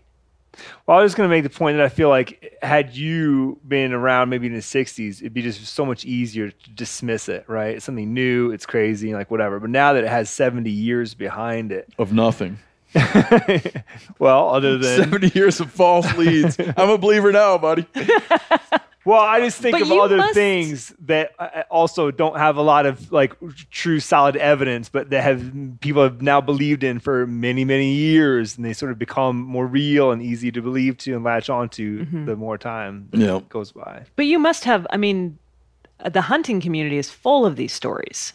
what stories Bigfoot stories.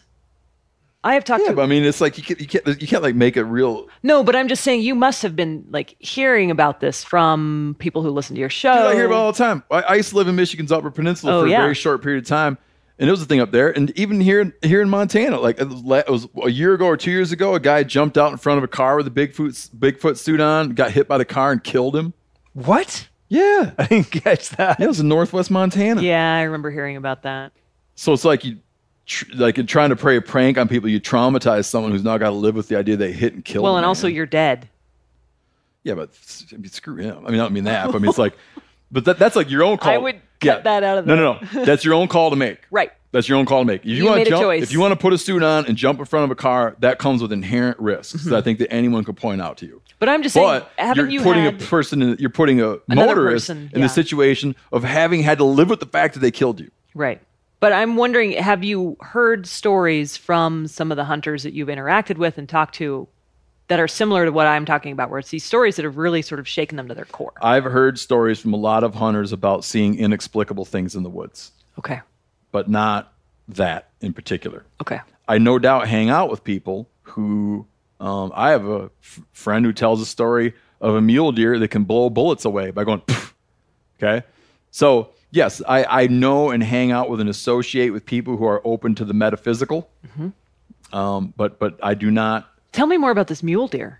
I don't know a lot about it. Oh shoot. I don't want to delve into That could too be my much next. That could be detail, but se- I- that could be season two. oh, I was told about it. Um, one last thing for me. We're good. Oh well, yeah, go ahead. that that did brought up a, a thought that I had that I didn't make a note of. But uh, is there is there season two? Do you see Not a, on a, a Bigfoot. future? No. Big. This is a one season thing. I'm moving on to the next thing. What's the next thing? Not the Loch Ness monster. Not the Yeti. No, uh, I don't I know. went fishing in Loch Ness. Oh, did you? Yeah. So here's an interesting thing. So there's a scientist out in Scotland right now who says, okay, I am going to look for the Loch Ness monster.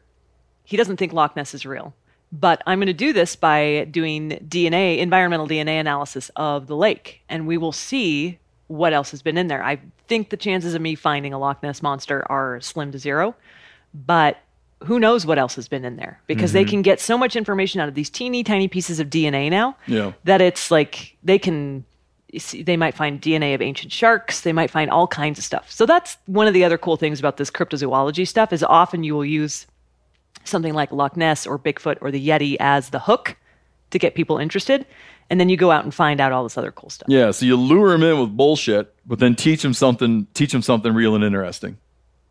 yeah I mean I don't know who we, would do we, anything we, like that we don't necessarily. This- I feel this is a really you- long wrap up. Go ahead, guys. No, I'm just saying that that's like a good thing. If the end result is that people know more about science, wildlife, outdoors, and whatever, it's great. yeah if it gets them out into the- the woods Uh, Think of the risk you're running, though. Why not lure him in with something that's not? Why not lure him in with? If we're going to talk about Washington State, Do all of the above. Why not lure him into the problem of the fact that, like, at this very moment, there may or may not be a grizzly bear on the U.S. side of the, you know, on the U.S. side of the Northern Cascades. Yeah, I That's think a great question. that gets a certain segment of the population excited. Bigfoot gets other Let's people focus excited there because there we got a thing that really is mysterious and really does need some protection and really is something that we need to get people on board with or the fact that we now do not have any caribou in again Bigfoot Central Washington state we do not have any caribou that cross into Washington state though in your father's and grandfather's lifetime there were. We don't have any caribou that cross into Idaho, and in your life lifetime, there were. Agreed. There's plenty of rare wildlife out there to apply our, y- you know, emotions and science too. You're right. in a constructive fashion. Um, But real Laura, quick, you were gonna real answer, quick. Laura was going to answer what's next. oh, you, oh, you were. I thought you were like not. I actually us. I don't know what's next. I Oh. have some ideas that are like very nascent, but they are not ready to be shared with the world. So Like you're kicking some stuff around. yeah, but You're I just- just need to figure out like if they're even feasible at this point from a uh, getting access to information point of view. You know, what I think you ought to do. What? Well, never mind. What? No, I No, had you have to idea. tell me. You can't start that. I'll Tell- you later. Tell me. I'll Okay. tell you later. Uh, oh, real quick before you go, not Yeah. you, just other the people, Oh, the people, listeners. Real quick, I got a handful of favors I need you to do. One, go to uh, themeateater.com, please, and subscribe to our newsletter. That's real important to me for reasons I'll not get into. Go and do that. If you listen on, you know, on Apple Podcasts, make sure to go in and give this here digital radio program a review. It's simple. Go and click the rightmost star. So you see these little stars lined up? Go to the one furthest to the right and click that star. Um, if you feel like leaving some words, you can do that too. You can even click the rightmost star and then say a bunch of bad stuff about it. As long as you click the rightmost star, you're you're in good shape. And um, lots of stuff is now in stock. If you go to uh, our website and go into our store, we have all kinds of stuff in stock, including a bunch of MeatEater podcast paraphernalia. You can even get yourself a genuine blouch shirt. Um, we didn't say blouch when we were talking about someone shooting at a Bigfoot, which seems inappropriate. So all that, yeah, do that, and you'll be in good standing with me. And Laura Krantz, thank you very much for coming on. I'll tell you my hot tip Okay. about what your next show ought to be about Okay. and um, I look forward to getting a lot of angry emails. Anyone who's seen a Bigfoot, please write in. I will share your story on a future episode of the show. Thanks for listening. And thanks for having me on.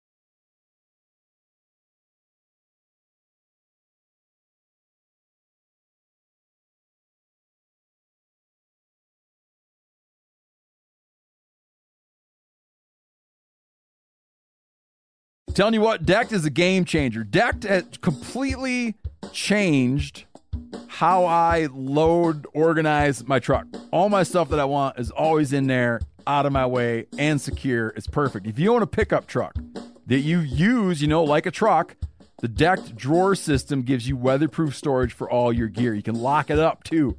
You keep your tools and gear organized, job site or out in the field. Go to decked.com slash meat eater to receive free shipping. Go to decked.com slash meat eater. Get yourself some free shipping.